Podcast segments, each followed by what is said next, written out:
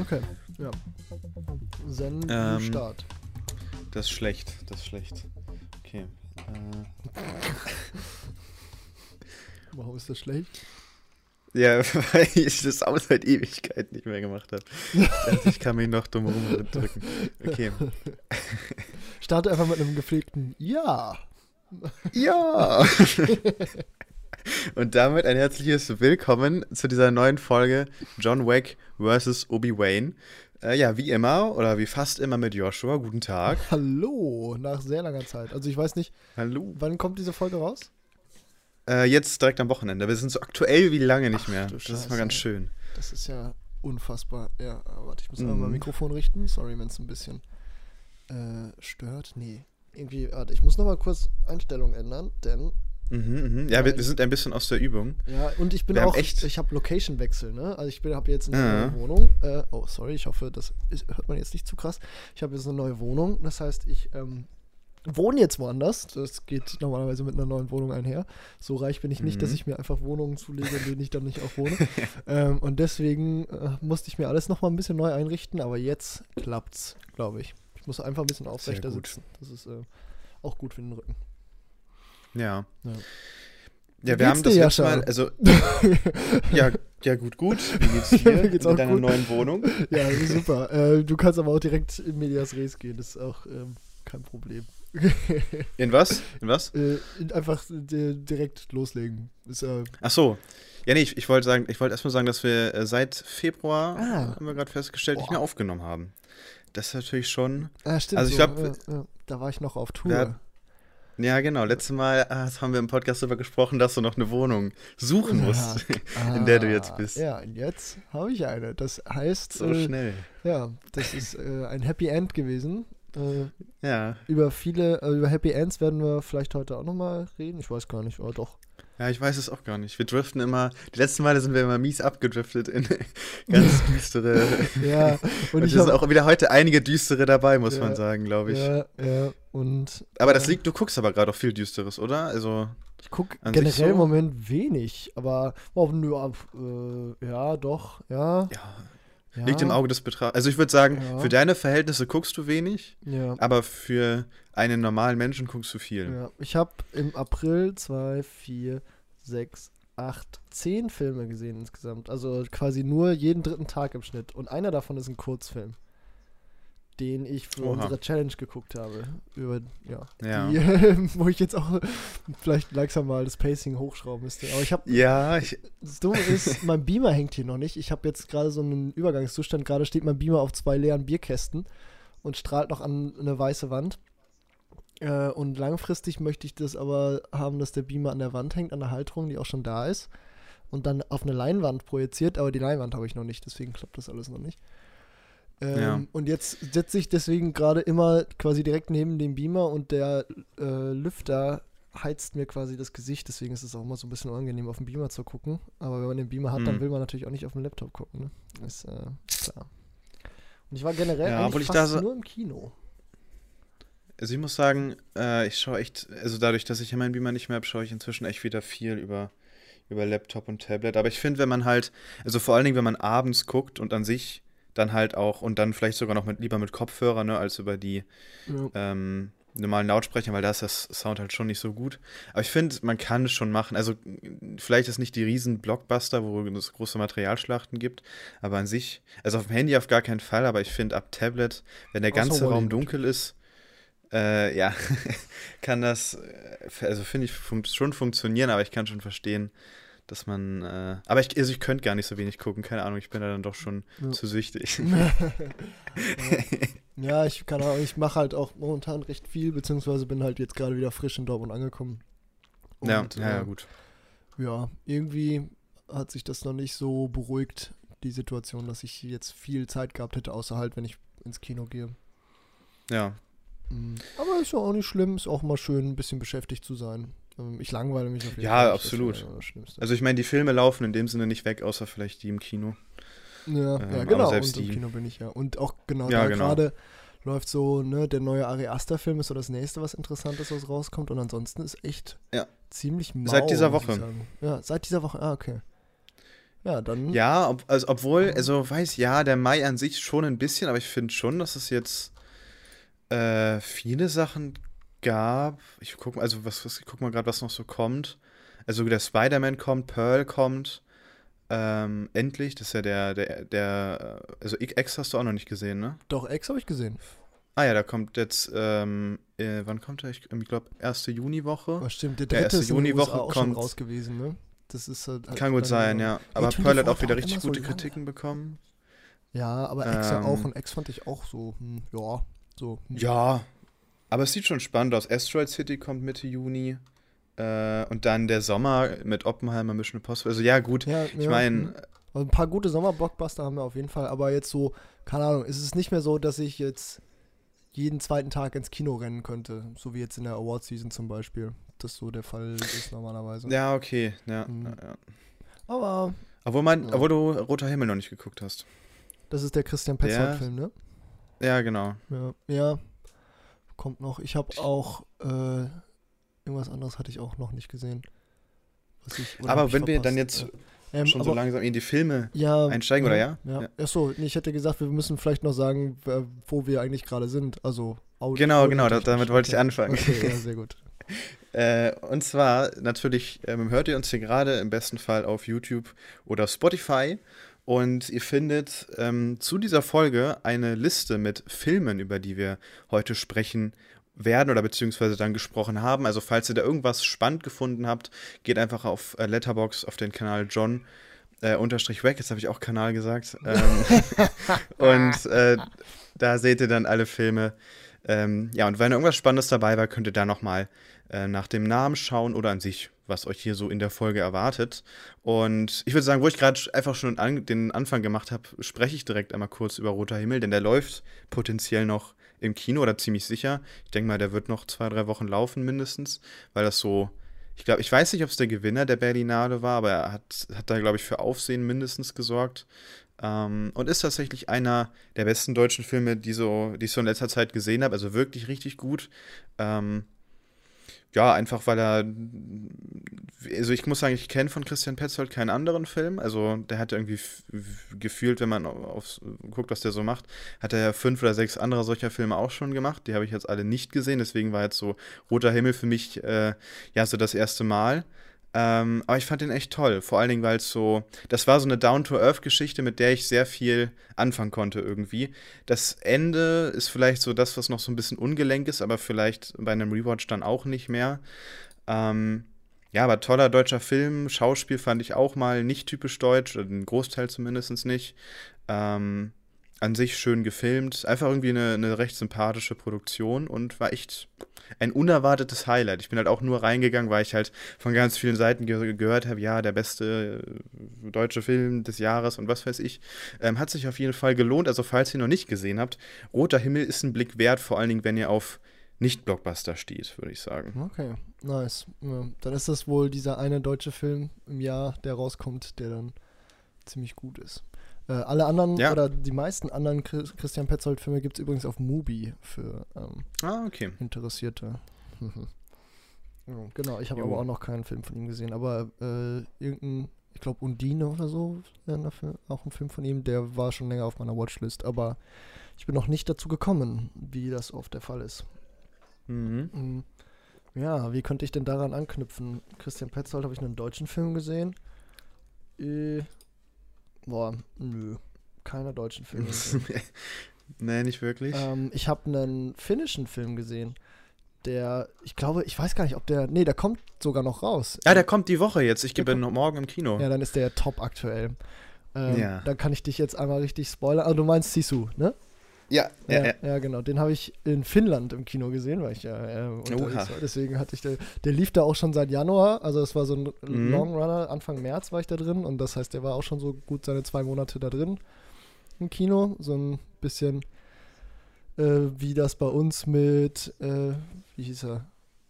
Hä, war nicht irgendein. Äh, Cocaine Beer oder, oder Nee, Cocaine Bear nee, oder na, keine Ahnung, zwischendurch hat man ja auch so einen deutschen Film, der dann auch so e el- elendig lange im Kino läuft, weil Ach so, so, ach ein so, bisschen okay. Patriotismus dann da durchkommt. Ich nehme an, so ähnlich ist es dann so von wegen, Ja. ah, nice, der finnische Film. Ähm, ja, genau, ist so ein bisschen äh, John Wick in Finnisch und macht auch Spaß. Ne? Es ist, äh, handelt halt von einem Finnen, der irgendwo in der lappländischen Einöde zur Zeit des Zweiten Weltkrieges, während Finnland noch von den Nazis okkupiert ist, aber so, die so gerade so merken, dass der Krieg verloren geht, ähm, dann in der lappländischen Einöde so Gold, eine Goldader findet und dann das Gold ausbuddelt und dann zur Bank bringen möchte, um da ja, Kohle mitzumachen. Und dann auf dem Weg trifft er halt auf eine Truppe von Nazis und muss sich dann quasi durch die durcharbeiten, um dann sein Gold abzuliefern.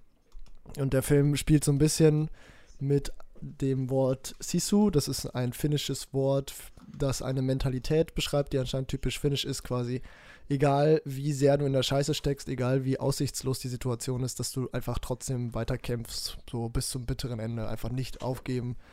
Ähm, ja, ist ein könnte jetzt auch amerikanisch sein, aber ähm, ich glaube, so, ja. so diese Art, wie das in Sisu dargestellt wird, ist schon, also es ist auf jeden Fall nicht amerikanisch, dieser Film, sondern ähm, schon irgendwie skandinavisch.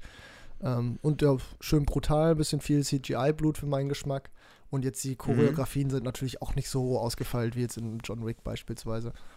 Ähm, das ja. heißt, man sollte da jetzt nicht reingehen und erwarten, dann ein äh, Actionbrett äh, vor den Latzgeballer zu bekommen, sondern so einen schönen, unterhaltsamen Bierchenfilm mit ja, ganz netter Action und eigentlich, also eigentlich ziemlich geile Atmosphäre. So, das ist so das Niceste, fand ich. Der hat so eine, eigentlich eine ziemlich geile, fast Spaghetti-Western-Atmosphäre, aber halt so in der, mit der lappländischen Natur. Auch ein paar geile Naturaufnahmen.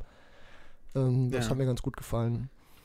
Krankt halt so ein bisschen an der Story oder auch so dem Charakter, der natürlich wieder so der Übermensch ist und dann äh, eine Legende ist, weil er irgendwie fünf Bataillonen allein im Alleingang niedergemacht hat oder sowas und dann, ja, keine Ahnung, verdrehe ich innerlich wieder die Augen, weil das ist halt eins zu eins von John Wick geklaut und ja, okay. Ja. Und ich hätte es halt viel geiler gefunden, wenn dieses äh, Sisu, wenn diese Mentalität quasi, ne, wenn das was typisch Finnisch ist, dann hätte mhm. ich das irgendwie geiler gefunden, wenn dann irgendjemand gesagt hätte, ja, das ist so ein klassischer Finne, ne? Da musst du halt mit rechnen. Ne?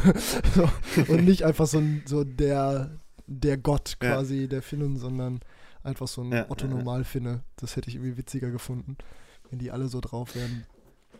Ähm, ja, okay. Ja, genau. Aber es lohnt sich. Ich wohl, bin, ja bin sehr gespannt drauf. Also, ich, weil ich fand den Trailer ganz cool. Ich habe auch sonst, ja gut, also ich erwarte eigentlich jetzt auch, also ich habe meine Erwartung dementsprechend auch schon gesenkt, weil irgendwie die Reviews von der Bubble zumindest alle sehr verhalten sind. Mhm. Der war ja auch mal bei einem höheren Durchschnittsrating. Aber ja, ich denke mal, das wird auf jeden Fall ein, hoffentlich ein ganz lustiger Spaß. Ja, ja, also du kriegst auf jeden Fall jetzt keine Grütze abgeliefert. Aber es ist halt, ne, so die Sachen, die du im Trailer gesehen hast, sind schon so die Highlights, würde ich sagen. Mhm. Halt ein bisschen plattgetretener, aber er dauert ja jetzt auch nicht so lange, ne? 91 Minuten, ja, siehst du, guck mal, das ist ja, so, ja. das ist halt so ein unterhaltsamer Kinofilm, so für einen lockeren Abend. So, was du erwartest, kriegst du auch und nicht mehr und nicht weniger. Ja, okay. Ja. Wollen wir in dem Zuge vielleicht direkt über John Wick reden oder ja, also ich hatte, dazu ja eh eine Kritik hochgeladen, also mhm. deswegen würde ich da vielleicht gar nicht mehr, also ja, oder wir können kurz drüber reden, würde ich sagen. Ja äh, weil er vielleicht sogar noch beim, im, im, äh, im einen oder anderen Kino läuft. Ähm, du hast ja noch mal irgendwie, du hast richtig Unsatisfying Teil 1 und 2 geguckt und ja. dann nicht 3. Was soll das? Ja, äh, nee, ich habe, ähm, weil in John Wick 4 kommt ja auch wieder dieser Hund vor und, ähm, ja. oder die, die Hunde, die in Teil 3 auch schon vorkamen ähm, so ein äh, Malinois heißen die, das sind auch so belgische Schäferhunde, quasi Verwandte von äh, Chewie, also mein, meine, dem Hund, den ich in der ja, Heimat habe. Ja, ja. Und dann habe ich quasi meiner, meiner Familie davon erzählt und so, boah, ey, übel geil trainiert und was so alles möglich ist mit Hunden, übel nice. In Teil 3 war das auch schon geil. Habt ihr mal Bock, John Wick zu gucken? Äh, und dann alle sofort, ja, nice, geil. Und dann haben wir die ersten zwei Teile geguckt, aber ne, wenn ich dann wieder, als ich dann wieder in der Uni war, äh, ne, muss man halt wieder einen Termin finden mit der ganzen Familie. Also der dritte kommt ja, noch, klar. aber halt ja. irgendwann. Und den, ja, ich hoffe mal, dass der vierte dann vielleicht noch irgendwie vereinzelt im Kino läuft, dass man den vielleicht mit der Familie auch noch gucken könnte. Ui, äh, muss ich ranhalten. Ja. Ähm, auf jeden Fall der vierte, der hat mir echt Spaß gemacht. Das hat mich überrascht. Wirklich. Äh, so das erste Mal, dass ich im Kino saß und dachte, uff, richtig geil. Mhm. Ähm, so ja. Vor allem jetzt auch so im Nachhinein. Ne? Ich habe ja gesagt, so John Wick 2 habe ich jetzt mittlerweile zweimal gesehen. Ich kann mich immer noch nicht, also ich kann mich wieder nicht wirklich dran erinnern, was so ist, so Spiegellabyrinth, ja. weiß ich, ja, ja, hm, da war was. Aber ansonsten ist da nicht viel hängen geblieben. So John Wick 2 ist wirklich wie so ein schwarzes Loch und da im Kontrast, John Wick 4 habe ich einmal gesehen, ist auch länger her als das letzte Mal, dass ich John Wick 2 gesehen habe. Sehr, und ich kann mich an halt, sehr ne? viel noch erinnern, halt gerade was in ja. Berlin abgeht mit diesem, äh, mit diesem äh, Fatsuit, äh, das war wirklich, ja. da habe ich wirklich gedacht, Alter, ist das geil. Ähm, ja. Ja, und, ja, an sich auch ja. ähm, den, ich, ich habe gerade den Namen vergessen von dem Darsteller, der den Blinden spielt. Donnie Yen. Äh, das ist ja auch, ja genau, ist ja auch so eine absolute Kampfikone, oh, den ja. ins Franchise zu holen, ist halt so, ja, mit der, also welchen besseren Move kannst du machen? Ja. Ähm, und halt dann na natürlich diese Vogelperspektiven-Szene, die. Ja, die war auch geil. Die nochmal absolutes Highlight ist. Also ja, war schon ein starker Film. Wahrscheinlich auch was, was bei mir vielleicht in Zukunft nochmal eher so, ähm, ja, vielleicht, was ich sogar nochmal einen halben Stern hochkorrigiere irgendwann ja. bei einem Rewatch. Ich vielleicht ähm, sogar auch. Ja. Ich war jetzt halt ich so ein bisschen... Ich habe stattdessen die anderen beiden um einen halben Stern nach unten korrigiert. Äh, ich hab's gesehen. äh, ja. ja. also ich glaube, ich, ich habe halt jetzt so rein... Ich wollte eigentlich die John Wick-Filme vorher auch noch mal gucken. Ich habe den ersten sogar angefangen gehabt, aber leider irgendwie zu spät in der Nacht und dann habe ich halt gesagt, oh, ich bin müde und dann habe ich es hab halt doch gelassen. Ähm, ich weiß nicht, irgendwie, ich, der vierte war mir fast schon so ein bisschen, also die Bilder und so, das war alles cool, aber die, es war mir so ein bisschen zu Franchise-typisch, so rein von der Handlung, auch wenn die Handlung eigentlich egal ist. Ich weiß nicht, es hat sich irgendwie so anders angefühlt, beziehungsweise ähm, ne, dieses Künstliche, was der Film hat, fand ich hinten raus auch von der Ästhetik. Also dieses Duell an sich eigentlich voll cool, dass es sowas in John Wick gibt, aber warum in dieser künstlichen oh, Ästhetik? Ja, das, das, fand ich auch, ähm, das fand ich auch Fand ich so ein bisschen schade. So dieser Sonnenaufgang, ja. der sah so scheiße aus. Ja, ja, echt schade. Ist halt so, man gibt sich die ganze Zeit, also klar, das war am Ende, denke ich mal, gewollt, ne, weil John Wick hat, hat ja auch ganz, ganz viel mit Licht zu tun. Ähm, aber ich finde es halt irgendwie eine, ein bisschen fragwürdig, trotz alledem, die ja. Entscheidung, weil es, es, diese Szene hätte auch so viel mehr Seele, wenn das in einem echten Sonnenuntergang gedreht worden wäre, ja. ne? Ja, ich kann es auch nicht ganz verstehen. Ja, es weckt so, keine Ahnung, so die Stilistik ist ja schon recht ähnlich wie jetzt zum Beispiel sowas wie Blade Runner 2049, ne, so halt so Neon und so ein bisschen futuristisch. Ja. Ähm, und man fragt sich schon zwischendurch mal so, na, wie wird das jetzt so aussehen, wenn man Roger Deakins die Kamera äh, machen würde? So, ja, ja, das stimmt, ja. Irgendwie halt gerade so am Ende, wenn es dann so künstlich wird. Ist wirklich, ist wirklich ein bisschen schade. Ähm, aber wie gesagt, Berlin fand ich geil. Dann diese Szene da am Arc de Triomphe in Paris mit den ganzen Autos mhm. da im Kreisverkehr quasi. Äh, das fand ich Obwohl auch das, geil. Obwohl das auch eine Szene war, ich fand ähm, für eine Verfolgungsjagd in einem John Wick-Film war die irgendwie ein bisschen, also man, da hat man auch gemerkt, dass da so ein bisschen Produktionsgeld gefehlt hat, oder? Weil ich fand es ganz, mhm. also die, die Szene an sich, äh, also ne, der Kampf auf der Straße, der wäre cool, aber ich meine, dieses Fahren, ähm, ich weiß gar nicht, ob der Motorrad oder Auto gefahren ist, aber das wirkte alles so ein bisschen limitiert oder auch so ein bisschen. Ich hatte nicht das Gefühl, dass sie das da wirklich gedreht haben auf einem vollen Kreisel, wenn du weißt, was ich meine. Ach so, ja. Hatte ich irgendwie auch so ein mhm. bisschen meine Probleme mit, keine Ahnung. Ähm, ja, das weil es halt, also ich finde, die, die Autoszenen in den Vorgängern hatten für mich ein bisschen mehr Wucht. Die waren so ein bisschen greifbarer als das, meine, was man jetzt hier im vierten Teil ähm, gesehen hat. Aber äh, an sich war der, war das ja, würde ich sagen, auch der, oder das war ja auch die einzige Autoszene äh, in dem Teil. Sonst war es ja nur ähm, normale Kämpferei ja, in dem Sinne. Das ne? fand ich auch gut, so endlich mal ein bisschen weniger Geballer, so das, was mir halt gerade mhm. im zweiten Teil richtig auf den Sack gegangen ist. So und mehr und halt gerade Donnie Yen ist wirklich eine absolute Bereicherung für das äh, für dieses Franchise, weil der halt ja. ne, der ballert halt nicht viel, sondern macht halt irgendwie geilen Scheiß und das sieht einfach auch geil aus. Und da guckst du gerne ja. zu und du siehst, wie viel Liebe da drin steckt und äh, kannst mit den Charakteren mehr anfangen, so mit, sowohl mit John Wick, der war jetzt okay, ja, ne, ist halt wortkarg wie immer und ist wahrscheinlich auch so die blasseste Figur insgesamt. Aber ja, so, aber auch so wortkarg wie nie zuvor. Ja, wie genau. auch dieses Ja. ah, Glaube ich nicht. Äh, ja. ähm, genau. Aber so Donnie Yen, so, der hat als Charakter auch gut funktioniert, fand ich. Also der war mhm. charismatisch, mhm. den mochte ich von Anfang an. Ähm, und auch, äh, jetzt habe ich seinen Namen vergessen, der mit dem Hund, der, der schwarze Hundetrainer, quasi, der dann am Anfang so ein bisschen Kopfgeldjägermäßig so äh, mal auf Ach, John ja, Wick Seite okay. gestanden mhm. hat und dann mal Seite ja. gewechselt hat. Auch den fand ich sympathisch und konnte mit dem was anfangen. So, und da, dagegen so ja, was so aus John Wick 2 an Charakteren da war. Ja, hm, weiß ich gar nicht mehr. ja, ja, das stimmt. Also es ist echt, also ja, ich meine aber, ich, also ich meine, man wird dann irgendwo auch immer irgendwie so ein bisschen strenger und ich glaube, also dementsprechend äh, war ich jetzt bei der Bewertung, glaube ich, schon echt relativ hart für John, weil ich mag ja John Wick eigentlich nochmal, also die Vorgänger mag ich eigentlich auch deutlich lieber als du, obwohl ich da auf jeden Fall zustimme. Ähm, also bei mir ist es halt auch so, wenn du mich jetzt, wenn wir Pistole am Kopf setzt und fragst, was passiert in John Wick 2, ich kann es echt gar nicht sagen. Irgendwie bei 1 ist halt einfach und 3 finde ich von der Lichtsetzung oder nochmal stylisch halt deutlich cooler als halt die beiden vorherigen Teile. Ja. Aber da ist eigentlich 4 ähm, was das angeht, ähm, ja, deutlich beeindruckender und hat halt echt vor allen Dingen die Szenen, an die man sich auch äh, jetzt noch Wochen später dran erinnert. Ja. ja. ja. insgesamt definitiv. Also für mich auf jeden Fall der stärkste. Ja, ich muss drei natürlich nochmal gucken, aber ich glaube nicht, dass der mhm. retrospektiv nochmal irgendwie. Vielleicht kriegt der noch die drei Sterne, weil der halt insgesamt geiler gemacht ist, mehr Neon und so. Aber ich glaube nicht, dass der auf einer Ebene stehen wird. Mit John ja. 4 für mich. Naja. Ja, sollen wir so ein bisschen im, also ich meine, John Wick ist ja auch brutal und ja, äh, ein Franchise. Genau. Und ich habe ja, weil ich ja eh so ein bisschen, also ich würde ja sagen über die Challenge-Filme, weil ich werde, ich habe so viele Filme gesehen seit der letzten Aufnahme, ich werde nicht über alle sprechen, ähm, aber natürlich spreche ich über die Sachen, die ich für die Challenge geguckt habe.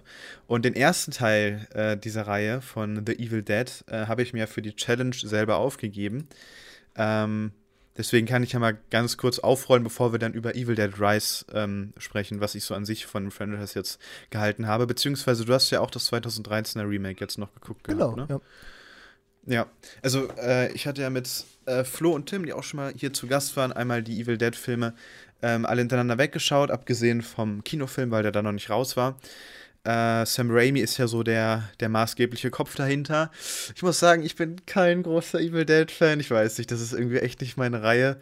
Ähm, die haben so einen sehr trashigen 80er Horror-Vibe. Ich kann mir gut vorstellen, dass du den mehr abgewinnen kannst. Die sind stellenweise echt schon irgendwie ein bisschen weird. Ähm, also auch ulkig? Weird, ich oder was? was ja, ich fand, die sind, die sind schon weird, weil Sam Raimi ist ja auch, also ähm, zum Beispiel ne, in Doctor Strange 2 gibt es ja so Kreaturen mit so einem Auge und so. Das ist halt so alles so ganz krasses Raimi und das hat so seinen Ursprung alles eigentlich so auch schon in, in Evil Dead. Aha, okay. ähm, es ist halt wirklich, wirklich richtig trashig ähm, oder wird's auch. Die Reihe nimmt sich halt selber auch gar nicht ernst. Die Effekte sind aber weitestgehend practical. Ich muss aber sagen, es ist, es ist jetzt auch, es ist echt eine Reihe, die mir nicht wirklich zugesagt hat und es ist auch dementsprechend nicht so viel hängen geblieben. Ähm, also Teil 1 und 2 ist halt mehr oder weniger zweimal der gleiche Film. Ähm, und Teil 3 ist dann völlig verrückt.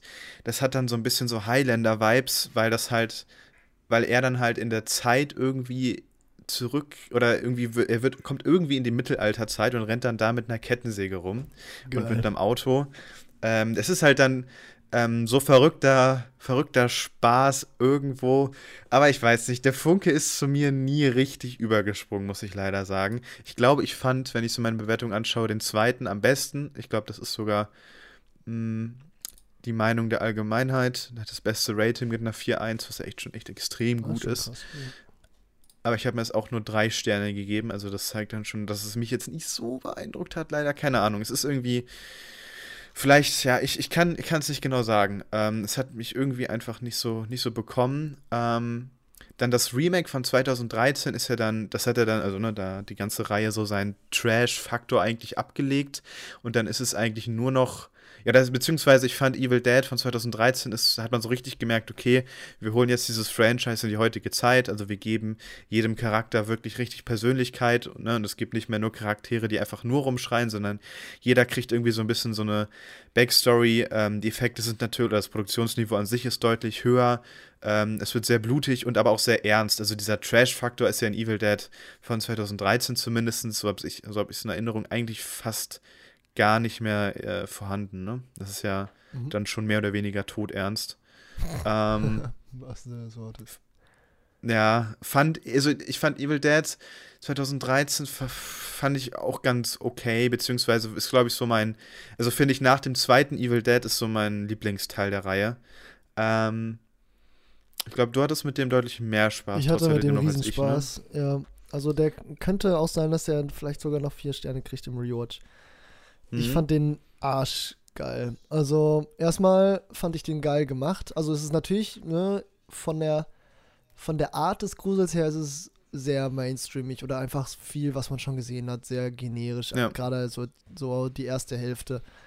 Ähm, aber ich fand halt, der hat halt eine geile Kamera, so diese, diese Tiefenunschärfe Ja, das oder stimmt, der ja. Look einfach, das ist so gritty, Mhm. das, ach, keine Ahnung, du möchtest halt direkt duschen gehen, während du diesen Film siehst.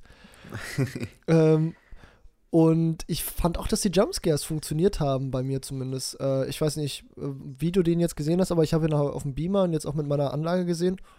Das hat Ja. eigentlich gut funktioniert. Ich bin ein, zweimal schon recht anständig zusammengezuckt. Das hat jetzt bei Rise nicht so funktioniert, aber da kommen wir gleich noch zu. Ähm, Ja. Und dann im Finale, ey, ich hatte selten so viel Spaß wie diesem Blut. Ja, das war geil. Das Finale war geil, ja. Echt, also wirklich so apokalyptisch und ja, ich weiß es nicht, einfach einfach geil so und äh, dann diese, diese offensichtliche Liebe daran, an diesem Kunstblut-Exzess zu frönen, halt auch alles practical, ne? Es sieht auch einfach geil Ja. aus. Und ähm, ja, einfach, wa- was ich bei dem nochmal besonders gut fand, ist halt diese, diese Obszönität. Äh, ich weiß nicht, ob das bei den Originalfilmen jetzt auch so der Fall ist, aber so dieses, äh, ne, es werden halt schon heftige Schimpfworte benutzt und die Leute werden auf persönliche A- Art oder auf persönlich psychische Art noch irgendwie attackiert, an ihren Schwäch äh, persönlichen Schwächen irgendwie nochmal durchs Wohnzimmer geschleift quasi äh, zusätzlich. Ähm, dazu, ne, alles ist voll Pisse und Kotze und ne, du kriegst vom Zusehen eine Blutvergiftung. Das ist, ah, keine Ahnung, ich fand das irgendwie sehr erfrischend einfach, so den, so einen, Ja. den normalen Geisterbahngrusel, den du so von Conjuring oder so kennst, äh, der hat das irgendwie nicht, diese zusätzliche Ebene, dieses, so dass du eigentlich dich so, ja, nur dass du einfach duschen möchtest bei dem Film. Und diese Ja. Atmosphäre, die der erzeugt hat, das fand ich halt zusätzlich noch geil. Und dann halt mit diesem, mit diesem Finale, also ja wirklich schon Finale, da, ja, keine Ahnung, ich hatte einfach riesen Spaß am Ende. Wo du gerade sagst, so erfrischend, also was glaube ich für mich so ein Problem war, ähm, also es empfiehlt sich echt nicht so, den direkt zu gucken, nachdem man die Originalteile gesehen hat, weil halt so, der erste Teil ist diese, diese Geschichte, der zweite Teil ist praktisch nochmal das gleiche, gut, der dritte ist dann schon was anderes, aber diese Geschichte mit diesem Buch hatte ich irgendwie, also ich fand die im ersten nicht geil, ich fand den zweiten nicht geil und in Evil Dead wird es dann wieder durchgekaut oder ne, diese ganz klassischen Mhm. Tropes Ja, des, okay. des Franchises. Ähm, deswegen, ähm, ja, war das so ein Faktor, ne, wo ich mir da, deswegen der Spaß nicht so wirklich ähm, dann bei mir funktioniert hat, einfach weil ich die Geschichte, ich fand es ein bisschen zu ausgelutscht irgendwie, aber beziehungsweise, das ist jetzt in Evil Dead Rise ist man zum Glück, hat man mal ein ganz anderes Setting genommen und so, äh, nicht wieder einfach nur eins zu eins das gleiche gemacht, obwohl ich sagen würde, ne, es ist, ich meine 2013, das sind, ich glaube 20 Jahre dann zwischen den Filmen, da ist das in Ordnung, dass man das eins zu eins eigentlich so probiert hat zu übernehmen, ähm, nur es bietet sich dann irgendwie halt einfach nicht so an, das so hintereinander wegzugucken. Ja, ja gut, dann habe ich vielleicht einfach Glück gehabt, dass ich die Originalfilme dann noch gucken muss jetzt. Ähm, Ja. ja. Also ich, ich weiß nicht, Ja, ich finde auch Fede Alvarez als Regisseur, also auch gerade als Horrorregisseur in meiner persönlichen ähm, Wertschätzung echt nochmal extrem gestiegen. So, ich, Mhm. ich hätte jetzt Schwierigkeiten, irgendeinen Mainstream-Horrorregisseur zu nennen, der auf einem ähnlich soliden Level agiert oder einfach extrem guten Level agiert. Jetzt, ne, Ja. James Wan ist natürlich jetzt auch noch eine große Nummer, aber ich finde, Ja, gut, aber der, von also Conjuring James, hat er jetzt boah. nicht wirklich was krasses gemacht. Ja, also da, da, wir- da kann ja gleich noch was zu sagen. Ich habe ja noch mal ein neues Franchise mit ihm oder was, was er auch ins Leben gerufen hat, angefangen. Ich finde, James Wan ist halt wirklich ein Mainstream-Regisseur. Ähm, und das würde ich jetzt bei Fede Alvarez nicht sagen. Ja, Also der hat zwar auch Don't Brief zwar auch irgendwo Mainstream, aber keine Ahnung, oder ja, es Ja, ist ich halt weiß nicht, zu, der hat zugänglicher Horror. Das ist jetzt kein A24-Atmosphäre-Horror, so. ja, genau. Schon, ja, ja, ja. schon Aber Ja, es ist deutlich Schocker. effektiver als, ja, ich finde, James Wan findet oft, oft dann nicht die, oder selten eine richtige Linie, beziehungsweise er verrennt sich dann halt oft dann zu sehr in Geisterbahn und ist dann aber halt nicht so, nicht so brutal. Ja. Also er traut sich einfach irgendwie deutlich weniger, Ja. würde ich sagen. Das fand ich bei Evil Dead Ähm. auch gut. Äh, also natürlich die Brutalität, aber ich fand auch, dass die Reihe erfrischend konsequent ist. Oder, okay, Mhm. am Ende relativiert er das nochmal so ein bisschen, ne? aber so jetzt es ist mal nicht so ein Slasher, wo ich exakt in der richtigen Reihenfolge schon sagen kann, der stirbt, der stirbt und danach stirbt der und dann stirbt die und dann ja. irgendwie so. Äh, alleine, okay, jetzt leichte Spoilerwarnung für Evil Dead, aber ja. ja, wenn man möchte, ne, kann man jetzt mal kurz 20 ja. Sekunden vorspulen. So, alleine, dass die drei Mädels in der Truppe die ersten drei sind, die abnippeln, fand ich schon ähm, erstaunlich so. Hätte ich jetzt nicht gedacht. Normalerweise so, keine Ahnung, der College Boy ist der Erste, der stirbt und dann kommt vielleicht so seine mhm. Freundin oder die, äh, die Cheerleaderin oder was weiß ich so. Die, du hast ja so Klischee-Rollen in so einem Slasher, die du dann ja. auch re recht genau vorhersehen kannst, wann das so, äh, wann das wie äh, eintritt. Und das fand ich jetzt bei Evil Dead Rise auch gut, weil ich jetzt auch nicht von Anfang an sagen konnte, so, ja, die äh, metzeln sie jetzt locker alle ab. Ab einem gewissen Punkt ne, überschreitet der Film eine gewisse Grenze und dann weißt du so, ja, okay, mhm. ja, wahrscheinlich läuft es darauf hinaus und das stimmt dann auch. Aber so bis zur Filmmitte nicht genau sagen zu können, wen es jetzt trifft, das fand ich schon angenehm. Ja. Ja, apropos Evil Dead uh, Rise, ähm, ja wie du das auch so schön geschrieben hast, ich fand es auch dieser, dieser Anfangsmoment, ne, wo ja. dieser Schriftzug über dieser, Alter, das so, das war wirklich extrem gut. Ich dachte ja. mir so, wow, okay, schade, also schade, dass es irgendwie bei diesem Moment geblieben ist. Also ich finde, da kam wirklich nicht in meinem Ansatz irgendwas ran. Ja. Ähm, Im Laufe des Films. Das Finale fand ich auch da nochmal ähm, relativ stark, jetzt nicht so gut wie das ähm, vom 2013er, aber hatte auch auf jeden Fall seine Momente. Aber sonst, also gut, ich muss sagen, ich hatte echt einen grauenhaften Kinosaal, deswegen ist jetzt so von der Atmosphäre ähm, natürlich nochmal deutlich weniger rübergekommen. Aber das war so einer dieser Horrorfilme, die starten direkt mit der Action. Das kann gut sein, aber hier war es mir irgendwie, hier gab es so wenig Kontext. Ich fand die Figuren alle so uninteressant. Ähm, mir war es schlichtweg egal eigentlich, was den Leuten passiert. Und mir war das auch, wenn natürlich der Film deutlich ähm, ja, brutaler ist als so die gängigen Horror-Slasher oder ne, sowas wie Conjuring, war es trotzdem ne, wieder dieser Geisterbahn-Humor, den ich, wo es mir schwerfällt, den ernst zu nehmen. Mir war das irgendwie alles ja. so ein bisschen too much. Ja, ich finde auch so, ähm, Evil Dead Rise hat irgendwie mehr Comic Relief Momente als jetzt Evil Dead mhm. oder nimmt sich einfach ja, nimmt sich nicht weniger ernst, aber äh, hat vielleicht weniger die Eier zu sagen, okay, wir müssen, auch wenn wir jetzt vielleicht dadurch nicht alle Leute im Mainstream-Publikum erreichen, äh, ziehen wir das jetzt mal so durch, dass es äh, vielleicht irgendwie eine geilere Regieentscheidung ist, sondern geht schon eher mal auf Nummer sicher und bringt dann mal so einen Comic Relief Moment ein oder irgendwie einen Moment, der so leicht mhm. lächerlich mhm. ist und äh, ist halt insgesamt von den Ideen her schon um einiges generischer jetzt bis auf am Ende und fühlt sich einfach auch, ich finde, der ist immer mal wieder so leicht an der Grenze zum Trash, hat mich zwar teilweise wirklich ja. an Malignant erinnert. Ja, stimmt, ja, ja, auf jeden äh, Fall. Jetzt nicht so lächerlich wie äh, Malignant am Anfang, aber ähm, ja, so gerade gerade am Ende. Ne, da, da haben sie so ein bisschen versucht, dieses fatalistische Finale, das im ersten Teil, oder jetzt im? Mhm. Ich rede jetzt, wenn ich den ersten ja. Teil meine, meine ich das Remake. Ähm, was, äh, was da so war, haben sie versucht zu kopieren und nochmal größer zu machen im Prinzip. Oder einfach irgendwie abgefuckter, aber irgendwie sind sie da für mich so ein bisschen über die Stränge geschlossen, äh, geschossen oder haben halt nicht so ganz verstanden, warum das im, ähm, im Remake so gut funktioniert hat. Ja. Und dadurch wird es halt so ein bisschen ja, trashig einfach. Und ja, ich weiß nicht. Also es ist, es geht auf jeden Fall nicht so unter die Haut wie der erste. Ähm, nee, es, echt gar nicht. Also ich fand, ich fand den auch von der, ähm, also es kann auch bei mir echt der Kinobeamer gewesen sein. Ich fand nicht, dass die Szenen zu dunkel waren, aber der gesamte Film war dunkel und irgendwie, mhm. ich, ich finde das, ich mag das irgendwie nicht. Also es war ja wirklich, es gab ja keine Szene, sage ich mal, wo mal ein Raum normal ausgeleuchtet war. Selbst die Wohnung gefühlt, ja, und, und, und da ist noch nichts los, selbst da ist die Beleuchtung da schon sehr sperrig. Ähm, und ich, ich finde das irgendwie, irgendwie anstrengend, vor allen Dingen, weil es für mich auch, ich weiß, ich bin von sowas, es ist so dieses eigentlich so, ähm, auch so 2010er Horror-Ding, dass, dass Horrorfilme halt so mega dunkel sind. Und das hat mir in Evil Dead Rise irgendwie auch nicht so wirklich gefallen. Ich finde es persönlich einfach, einfach anstrengend irgendwie. Außer es hat halt so einen Mega-Effekt, aber den habe ich jetzt auch nicht gesehen.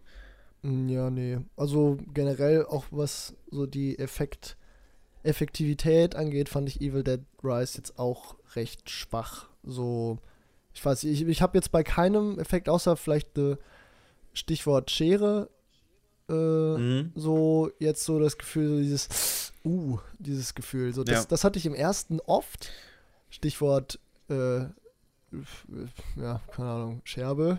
ich weiß nicht. ja, oder, äh, ja, komm, jetzt wieder milde Spoilerwarnung für äh, jetzt beide Filme, ne? Da, wo wo im ersten Teil gibt es eine Szene, wo sich eine mit einer Glasscherbe ein Lächeln ins Gesicht schnitzt oder quasi so, mhm, ja. als würde sie sich die Zähne putzen, so dann die Wange aufschlitzt oder sowas. So, da mhm. habe ich auch gedacht, uah, uah, uah. Ja. Und dann jetzt im zweiten Teil gibt es eine Szene, wo eine Figur auf einem Weinglas rumkaut und dann die Splitter runterschluckt und du siehst, wie die Splitter ja. von innen gegen den Hals stechen und ich fühle gar nichts. Also. Ja, es war zu inflationär eingesetzt, fast schon irgendwie. Obwohl es natürlich im 2013er auch inflationär eingesetzt war, aber irgendwie kam die Wirkung ja echt nicht. Es wurde nicht gut delivered irgendwie. Ja, ich fand ähm. einfach, dass der Film zu clean war. Also der hatte nicht diese mhm. Dreckigkeit von dem ersten. So dieses Blutvergiftungsgefühl hatte ich beim zweiten zu, zu keinem Zeitpunkt. Irgendwie, also ich weiß nicht, ob der Look cleaner war, ob irgendwie die Figuren einfach sauberer aussahen. Oder, oder ob es vielleicht wirklich dieses Hochhaus versus Wald-Setting ist. Äh, mhm. Ob das Großstadt-Setting da einfach nicht funktioniert. Aber eigentlich kannst du auch so eine Großstadtbude richtig dreckig inszenieren. Es geht auch. Ich weiß, ich weiß nicht. Auf jeden Fall hatte ich so. Wirkte so irgendwie so, ja, ein bisschen Desinfektionsmittel drauf, ist alles okay. Und ja. Ja, ich hatte keinen Moment, wo ich da jetzt, außer ja, Schere in der Nase, da so ein bisschen, aber äh, ja, jetzt auch nicht so krass. Ja, weiß ich nicht. Ja, also was auch so ein Problem war irgendwie, dass man relativ schnell das Gefühl hatte, die, der Dämon ist wirklich unbesiegbar, also wirklich unbesiegbar. Also und das stellt sich, dieses Gefühl stellt sich sehr schnell ein und das ist, da habe ich mir bei Filmen auch mal so ein bisschen das Problem mit, äh, wenn du das Gefühl hast, in einem Halloween oder so, der Killer ist halt nicht umzubringen, egal was du ja. machst. Ja, dann das nimmt so viel Spannung irgendwie auch direkt raus, ähm, weil man dann weiß, ja, okay, ähm, es läuft dann eh wieder auf eine Fortsetzung hinaus oder ne, jetzt bei Evil Dead war es dann so, dass mir das dann eh egal war, wer hier sowieso stirbt. Ähm, ja. Aber naja, also ich meine, es war jetzt auch keine Katastrophe, ne? Also ich habe immer jetzt noch zweieinhalb Sterne gegeben. Aber ich habe mir so ein bisschen mehr erhofft, vor allen Dingen, weil die Kritiken auch wieder sehr, sehr positiv waren. Ja, ja, genau. Und dann so nach den Opening Credits habe ich auch schon gedacht, so geil, das wird fett. Mm, ja, genau, dann das kam halt nicht mehr. Ja, genau, dann kommt er da halt nicht ran. Aber auch in der Opening-Szene von Evil Dead Rise dachte ich auch so, hä? Soll, soll, ich, soll, soll das jetzt gruselig sein? Weil da gibt es ja diese Drohnenfahrt durch den Wald. Mhm. Und dieser Wald war ja, ausgeleuchtet wie in so einer Naturdokumentation. Ja. Das war so richtig, richtig fröhlich und hell alles und irgendwie so, ja, keine Ahnung, Leute, Daylight Horror geht anders. Ich weiß es nicht. Guckt euch da nochmal ja, mit mal, oder so. Ich denke mal, da war die, die Idee irgendwie, dass es halt keine Film, also nicht für den Film inszenierte Kamerafahrt ist, sondern dass der Typ da halt mit der Drohne rumfliegt. Ne? Ja, aber auch aber da, ja, die, wollten, war, die wollten doch aber den Jumpscare haben da. Also ja, stimmt, ja eigentlich schon. Mit, ja. mit, dieser, mit dieser Kamerafahrt so von wegen, äh, das Böse fliegt durch den Wald und fährt dann in die Protagonistin rein. So, ne, das gab es im ersten Teil auch, gibt es jetzt im zweiten Teil ja auch, einmal durch den, durch den äh, Keller, durch diese Kellergarage da. Ähm, und ich nehme an, dass sie das quasi rekreieren wollten, aber das sah halt null gruselig aus und ich habe mich auch nicht erschreckt. So, der Jumpscare hat nicht funktioniert. Ja. Ich weiß nicht. Ja, ja ähm, ich würde sagen, äh, oder würdest, willst du noch irgendwas zu Evil Dead loswerden? Ich Weil sonst würde zu Evil Dead jetzt nichts mehr loswerden wollen. Also. Weil sonst würde ich ganz kurz über einen James Wan-Film sprechen, den ich mir angeschaut habe. Ja. Wo ich jetzt auch noch, und zwar einen Vierteiler. ich habe bis den ersten Teil geguckt, Insidious. Ich glaube auch ein ganz klassischer Horrorfilm. Aber noch vor Conjuring. Also ich habe so das Gefühl, äh, James Wan hat Insidious gemacht und dann aus Insidious gelernt und dann Conjuring gemacht. Ähm, weil der noch so.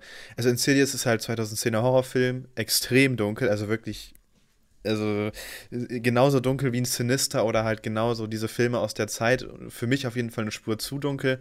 Ähm, sehr, sehr viel Geisterbahn, Horror, ähm, aber dann halt eben ohne diesen Splatter-Effekt.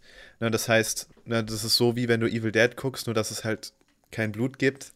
Ähm, dementsprechend sinkt dann irgendwo da auch nochmal der Schauwert, obwohl ich die sogar gleich bewertet habe. Ähm, es, ich meine, der hat seine Momente auf jeden Fall, aber wie gesagt, es ist so Geisterbahn-Horror aber hat noch seine Kinderkrankheiten und mit Conjuring würde ich sagen, ist es natürlich auch nicht perfekt, aber da hat das dann auf jeden Fall für sich perfektioniert. Ähm, und deswegen Insidious, ich weiß nicht, ähm, kommt da jetzt der neue Teil raus, äh, ich glaube im Juli, auf jeden Fall irgendwie Mitte des Jahres, weswegen ich die anderen drei Teile jetzt auch noch gucken werde, ähm, weil nämlich hier Patrick Wilson nämlich auch äh, Regiedebüt mit dem fünften Insidious hat. Finde ich dann ganz spannend, sich das auf jeden Fall anzugucken. Ähm, aber ja, ich weiß nicht. An sich, ich glaube, wenn jetzt kein neuer Teil angekündigt wäre, würde ich mir die anderen drei nicht mehr unbedingt angucken. Einfach, es, ich, also ich muss sagen, ich von diesem Geisterbahn-Horror, ja, weiß ich nicht. In Conjuring finde ich das halt nett, beziehungsweise im ersten und zweiten. Aber darüber hinaus ähm, war es das eigentlich auch schon, wo ich das wirklich toll finde. Ja, mir fiel jetzt auch keiner mehr an. St. Maud könnte ich da vielleicht noch empfehlen, ist aber auch ein A24-Film, der hat halt noch so ein Subtext-Ding, aber ist auch im Prinzip... Den gucke ich halt bald, ne? Ja, genau. Wenn du, weil habe ich ja, ja, in der Challenge. Ja, ja genau. Den, genau, der ist noch empfehlenswert, ist auch ganz gut gemacht, aber der hat halt auch noch eine andere Ebene. Ich würde vielleicht ja. noch mal einen kleinen Schritt zurück zu Feder Alvarez gehen, denn mhm. wir haben auch noch nicht über Calls gesprochen, die ich, äh, das ist eine ah, Miniserie, mhm. die er gemacht hat auf Apple TV Plus, hat glaube ich acht Episoden oder neun Episoden. Mm.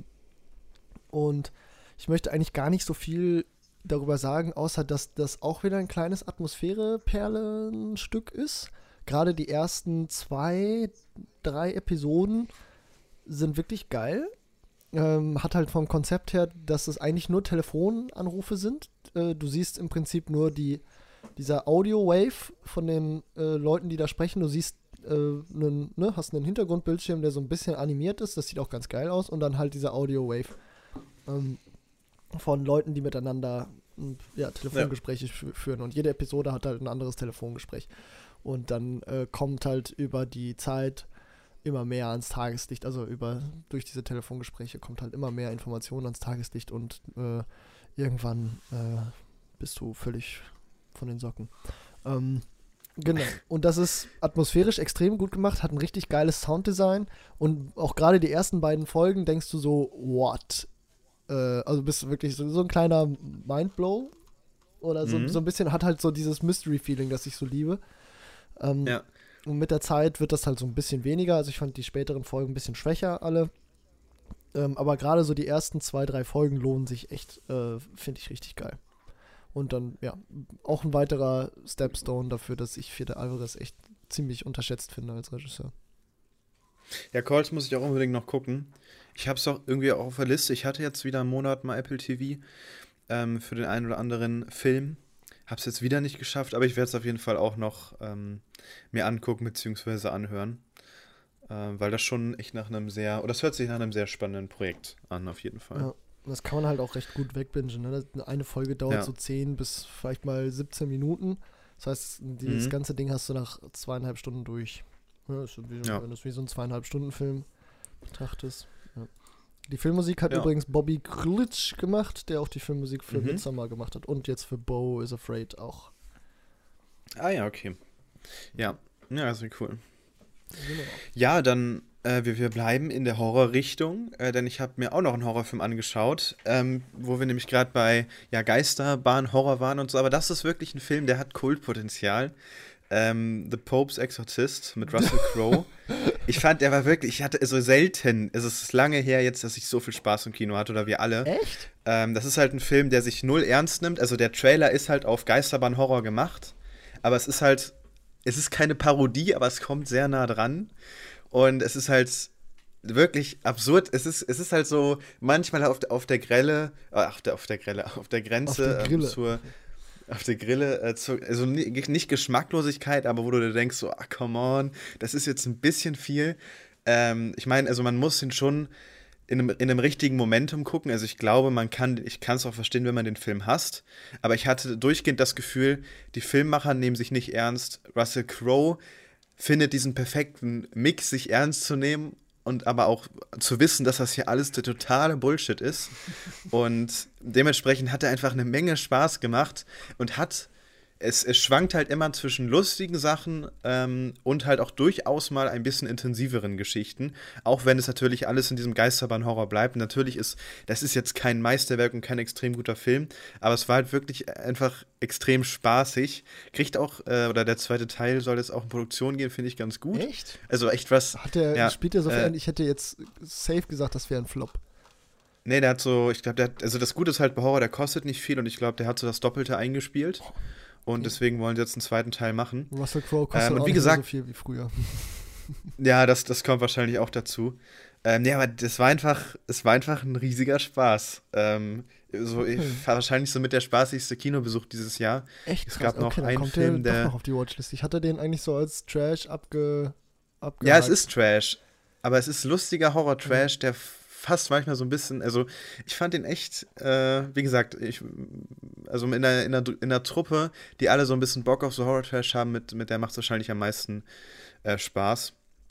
Ähm, also ja, ich kann ihn nur empfehlen, de- dem mal eine Chance zu geben. Aber wie gesagt, man sollte natürlich trotzdem die Erwartung an sich runterschrauben.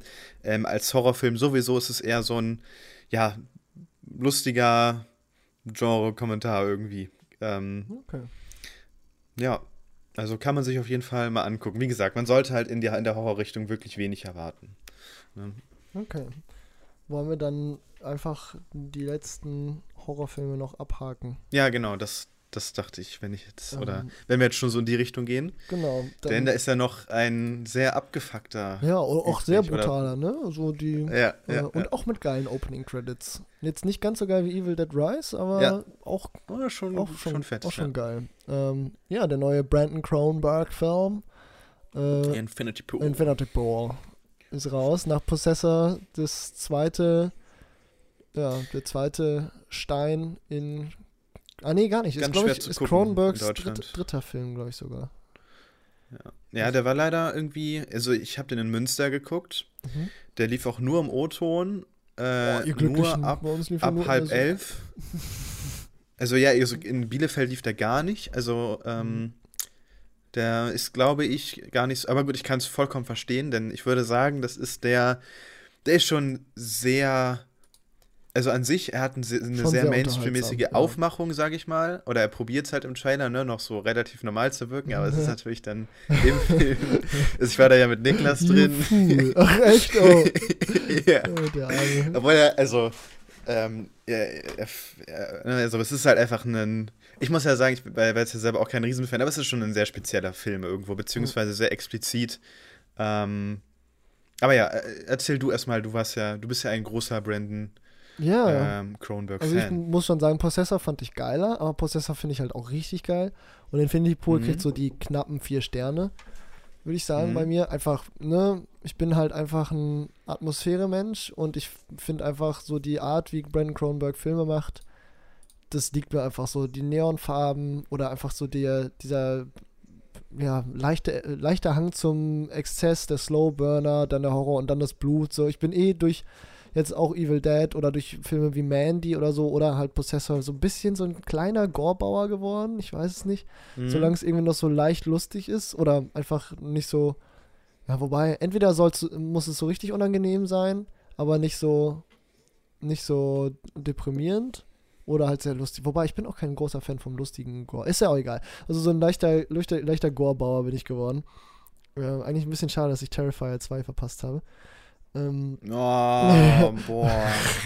Puh, weiß ich nicht. Ich fand, boah, aber das ist ja ein ganz anderes Thema. Ich finde, also, die- also sowas wie Infinity Pool ähm, oder Evil Dead, die haben halt so ein Produktionsdesign oder ähm, ein Produktionsbudget, wo halt die Effekte, da ist es ja, na, du weißt, dass es Effekte sind, aber es sieht halt wirklich auch in Infinity Pool, was, was man da in manchen Zusammenschnitten gesehen hat, das will ich gar nicht gesehen haben. aber sowas wie in Terrifier siehst Okay. du halt nochmal deutlich mehr, dass es halt einfach Effekte sind. Also es sind zwar Practical-Effekte, aber du siehst halt, okay. du weißt jetzt nicht, wie sie es gemacht haben, aber irgendwie, ich finde, sowas wirkt in Infinity Pool oder Evil Dead, wenn halt das Produktionsbudget an sich nochmal höher ist, nochmal deutlich mehr. Also ich Ja. fand da jetzt Evil Dead ähm, oder Infinity Pool jetzt schon deutlich brutaler eigentlich als in Terrifier. Ja. Ich glaube auch nicht, dass sowas wie Terrifier so ein simpler Killer. Ja, irgendwie gehört so ein bisschen die Atmosphäre da auch noch mit rein bei mir. Ist auch egal. Auf jeden Fall habe ich Mhm. an diesem, diesem Blut diese sehr blutigen, sehr splatterigen von sowohl Possessor als auch jetzt Infinity Pool echt eine Riesenfreude. Ähm, und Infinity Pool fühlt sich zusätzlich noch so ein bisschen an wie so ein, so ein Fiebertraum von Philip K. Dick, also der Typ, der äh, Blade Runner geschrieben hat, die ursprünglich. Und die, mhm. die Buchvorlage von Blade Runner ist auch so ein bisschen Fiebertraummäßig, so oder sehr paranoid irgendwie. Du weißt, du hast einen sehr unzuverlässigen Erzähler mhm. und der selber weiß irgendwie nicht so ganz, was abgeht. Und äh, Philip K. Dick selber war ja auch so ein, so ein Drogentyp, der viel mit äh, Paranoia zu kämpfen hatte, auch am Ende. Und so ein bisschen ja. fühlt sich dieser Film an, so von wegen äh, eine Identitätskrise, so von wegen, äh, ist die Person, die da ist, überhaupt noch die Person, die da ist? Ne? Irgendwann weißt du gar nicht mehr, wer wer ist und ob überhaupt ja. noch wer ist und was überhaupt Sache ist. So, das äh, fand ich eigentlich echt ziemlich geil. So viele sagen ja, dass so die, äh, die, all die Möglichkeiten, die sich mit der Prämisse von Infinity Pool an philosophischen Fragen äh, geöffnet haben, dass davon dann die langweiligste gewählt wurde, fand ich eigentlich leider überhaupt nicht. Also, das ist halt so dieser Ansatz, wo du natürlich auch merkst, dass Brandon Crowberg viel persönliche Probleme da mitverarbeitet oder es fühlt sich einfach so an, als würde da auch viel Autobiografisches drinstecken. So, das, keine Ahnung, spricht mich einfach schon sehr viel mehr an, als jetzt so ein als so ethische Fragestellungen von wegen, darf man jetzt Leute klonen, um die dann hinzurichten oder sowas. Hm, weiß nicht, ich fand so diesen mhm. existenzielleren Ansatz, fand ich irgendwie ein bisschen geiler, halt auch gerade so fürs Horrorgenre. Äh, und dann, ne, wohin das dann noch so abdriftet, so in welche Selbsthassebenen, das, ja, ich weiß nicht, es hatte so diesen, diesen grimmigen, nihilistischen Touch im, im Zuge mit diesem, ja, oder so, so ein Frust irgendwie steckte so in dem Film fand ich, der sich dann durch die Gewalt sehr gut entladen hat. Das fand ich, ich fand das einfach sehr befriedigend, den zu gucken. Ich weiß nicht, ich weiß ja, ob das auch vielleicht ein schlechtes Zeichen ist. Ähm, ja. äh, nee, aber ich kann auch, ich fand den einfach extrem, ja, ja, ich fand den nicht extrem befriedigend, aber ich fand irgendwie, ich, ich mag den Stil von Cronenberg einfach. Ähm, ich mhm. mag ihn auch lieber als seinen Vater. Ähm, ja. Insofern muss er sich da gar nicht so viele Gedanken machen. Äh, jetzt in Infinity Pool ist das ja auch so im Subtext so ein bisschen. Äh, aber ähm, nö, also ich mag den. Ich mochte den auch anscheinend mehr als viele andere auf Letterbox. Ja, also ich muss sagen, ich fand den, also meine Erwartungshaltung war irgendwie, also äh, du hast von diesem starken Opening gesprochen, da wo es ja diese Kamerafaden gibt über Kopf und was weiß ja. ich, ähm, oder Drohenshots. Davon habe ich mir irgendwie ein bisschen mehr gewünscht, weil das ist ja wirklich auch nur am Anfang leider. Also ich habe mir an mhm. sich einfach eine sehr, ich habe gedacht, das ist ein Film, der hat in jeder dritten Einstellung eine ganz spannende ähm, ja, Kameraeinstellung, ähm, die ich so noch nicht gesehen habe, äh, sage ich mal, ne? Oder nicht so oft gesehen habe. Aber davon gab es leider relativ wenig. Ähm, ja, und ich weiß, ich habe so dieses Existenzielle, wovon du so sprichst, habe ich gar nicht so sehr im Film für mich gesehen irgendwie. Ähm, vielleicht war ich dann auch, auch schon, ne, also weil ne, ich bin dann einer derjenigen oder einer derjenigen, der sagt, ja, hm, aus der Klonthematik, die für mich auch noch relativ unverbraucht ist, wurde hier echt wenig gemacht und dann irgendwie insgesamt so ein bisschen zu wenig. Also weil, also so dieser Moment, wo er dann das erste Mal geklont wird, der, den fand ich auch noch stylisch richtig cool eigentlich. Ähm, ja, stimmt. Das, ha, das war aber auch so ein bisschen schon wieder äh, geklaut aus Possessor. Also so eine ähnliche Sequenz ja. gibt es ja im Possessor auch. Ähm, aber ja. egal, sprich weiter. Ja, Possessor, Possessor müsste ich eigentlich auch echt nochmal gucken. Ähm, aber auf jeden Fall, ja, danach fängt dann relativ schnell an, sich eigentlich für mich fast gar nichts mehr zu entwickeln. Und dann kommt halt Montage in Montage, alles driftet immer weiter ab. Ähm, und ja, irgendwie, es war mir, es war jetzt nicht langweilig, ne, das, das würde ich jetzt nicht sagen, aber irgendwie war es mir dann inhaltlich einfach ein bisschen zu dünn hinten raus, beziehungsweise habe ich mir dann da einfach so ein bisschen mehr erhofft für so eine Sci-Fi-Prämisse. Ähm, ja, vor allen Dingen, weil inhaltlich für mich, also ich meine, das ist, wie lange ist das her, dass ich den gesehen habe? Zwei Wochen oder so, ist er auch eigentlich, also bis zu diesem Moment, wo er geklont wird, also danach ist für mich inhaltlich kann ich mich auch gar nicht mehr so viel erinnern irgendwie. Also da ist ja. auch jetzt sehr wenig bei mir haften geblieben. Ähm, ich fand Mia Goff auf jeden Fall noch richtig krass, also äh, oder richtig gut in dem Film. Ja, das fand Deswegen ich schade. Bin ich sehr gespannt. Ja, da fand ich schade, dass der in der Synchro gelaufen ist, weil da kam Mia Goff, also die Synchro war überraschend gut, aber ich glaube, es wäre ja. im O-Ton noch mal geiler gewesen. Also auch gerade wegen Mia Goff. Das, das kann gut sein. Ja, aber also, weil also ich, die finde ich echt, das ist ja auch mehr oder weniger, also gut, ich meine, Curve for Wellness damals fand ich sie damals auch schon gut. Ähm, aber deswegen, keine Ahnung, ich finde das, die wird so gerade so die neue Horrordarstellerin ja. oder beziehungsweise mhm. ähm, läuft die gefühlt gerade so ein bisschen ähm, Anya Taylor-Joy den, äh, den Rang ab, so ein bisschen. Ja, oder ich finde find irgendwie sehr gut vergleichbar. Äh, ja, nee, aber generell die, ist ja auch irgendwie so eine Zeit von jungen, aufstrebenden Schauspielerinnen, so in der, in dem Alter gerade so, äh, hatte ja. mir da jetzt noch einfallen, äh, hier äh, Florence Pugh zum Beispiel, die ist ja auch ja, ne, stimmt, durch ja. Äh, ja. Midsommar ja dann bekannt geworden und die macht sich ja auch momentan. Ne? Ja, als Scream Queen so im Horrorgenre vielleicht noch vergleichbar wäre vielleicht so Micah Monroe. Die ist jetzt noch nicht so mega bekannt, aber die war mhm. die Hauptdarstellerin in It Follows und hat jetzt, glaube ich, auch noch mal in zwei, ah, okay. zwei Horrorfilmen mitgespielt, die so auch so ein bisschen arziger sind. Habe ich auch noch nicht mhm. gesehen. Genau, also so eigentlich eine ganz spannende Zeit gerade. Halt war, ja. auch, war auch so durch N24 äh, gerade so viel gepusht wird in die Richtung. Finde ich ganz nice. Auch wenn ich sagen muss, ja. ne, du sagtest ja so diese, diese Drohnenkamerafahrt am Anfang, irgendwie hat sich das für mich mit diesen äh, Upside-Down-Shots, ey, wenn ich noch einen Arthouse-Horrorfilm mit einem Upside-Down-Shot ja, irgendwie sehen muss. Also, ey. es hat sich ein bisschen verbraucht in letzter Zeit, das stimmt. Ja, ja. Also, Auch Smile hatte das ja, ja zum genau, Beispiel. Smile hatte das, The Green Knight hat das. Ähm, aber es ist halt, also, ja. ich meine, es wird jetzt wieder abflachen wahrscheinlich, aber äh, also es ist halt schon eigentlich ganz ja, geil, aber halt ja, wenn es ja, es sieht wirklich ja. geil aus. Hier Enemy hat das auch. Okay, Enemy ist jetzt auch von 2013. Ja. Ja, eigentlich ist es schon wirklich ein geiles Statement. Gerade Denis Villeneuve spielt ja auch irgendwie gerne mit so, mit so Perspektiven äh, oder ja. Kamera schräg legen. Vielleicht, vielleicht hat er das sogar geprägt. Ey, krass. Ähm, ja, nee. ähm, ja, irgendwie wird das wirklich gerade ein bisschen inflationär benutzt. Aber ja, funktioniert auch immer. Ist auch immer eigentlich ganz nice. Aber muss auch nicht so oft. Genau. Hast du noch einen, einen Horrorfilm, äh, den im Angebot? Weil ich glaube, also zumindest ist das mit aktuellen Horrorfilmen. Äh, einen aktuellen Horrorfilm? Ich. Nö, ich hätte noch zwei Slasher im Angebot. Einer von okay, ja, 2010 bevor du das sagst. und einer von äh, 1982. Ich, ich wollte nur noch mal, weil mir das gerade noch eingefallen ist und weil ich das auch geschrieben hatte, ähm, bei The Pope's Exorcist, was finde ich der perfekte Vergleich für diesen Film ist, ist halt eigentlich ähm, also Moonfall, ne? Also dieses, dieses ah, Absurd, okay. diese ah, Absurdität. Okay. Also deswegen hatte ich auch geschrieben, so, das ist so der Moonfall, der ähm, der Horrorfilm, obwohl er halt selber weiß, dass er Moonfall ist. Okay. Ne, bei ja. Roland Emmerich hatte man ja nicht das Gefühl, dass er gerade ja. selber realisiert, dass es der größte Scheiß ist, den er hier macht. Sondern das ist, aber das, das fand ich nochmal so ein sehr passender Vergleich. Okay, ja. Ähm, ja, gut, stimmt. Moonfall ja. fand ich ja auch eigentlich erschreckend unterhaltsam. Also lustig und unterhaltsam, ja, ja genau. ja. Nur wie gesagt, ich glaube, wenn Moonfall sich selber auch noch so ein bisschen weniger ernst nehmen würde, würde der auch noch mal noch mal, also könnte man ihn auch noch mal ein bisschen besser bewerten, ja. sage ich mal, ne, wenn es halt Oder einordnen, äh, ja. ja. genau. Wobei dadurch noch dieses gewisse Autounfall Ding dazu kommt. Ne? So ja, genau. Das, das wo du nicht weggucken kannst und dir so denkst, Alter, ey, warum? ja. ähm, genau, ich hätte dann noch im Angebot einmal Tucker and Dale vs. Evil. Das ist so eine Horrorkomödie, ähm, die auch mit dem Slasher-Genre spielt und eigentlich, ähm, eigentlich ganz witzig ist. Also auch von der Prämisse her. Es geht um eine Gruppe von College-Kids, ne, so, ja, ne, die auf einer, zu einer einsamen Hütte im Wald fährt.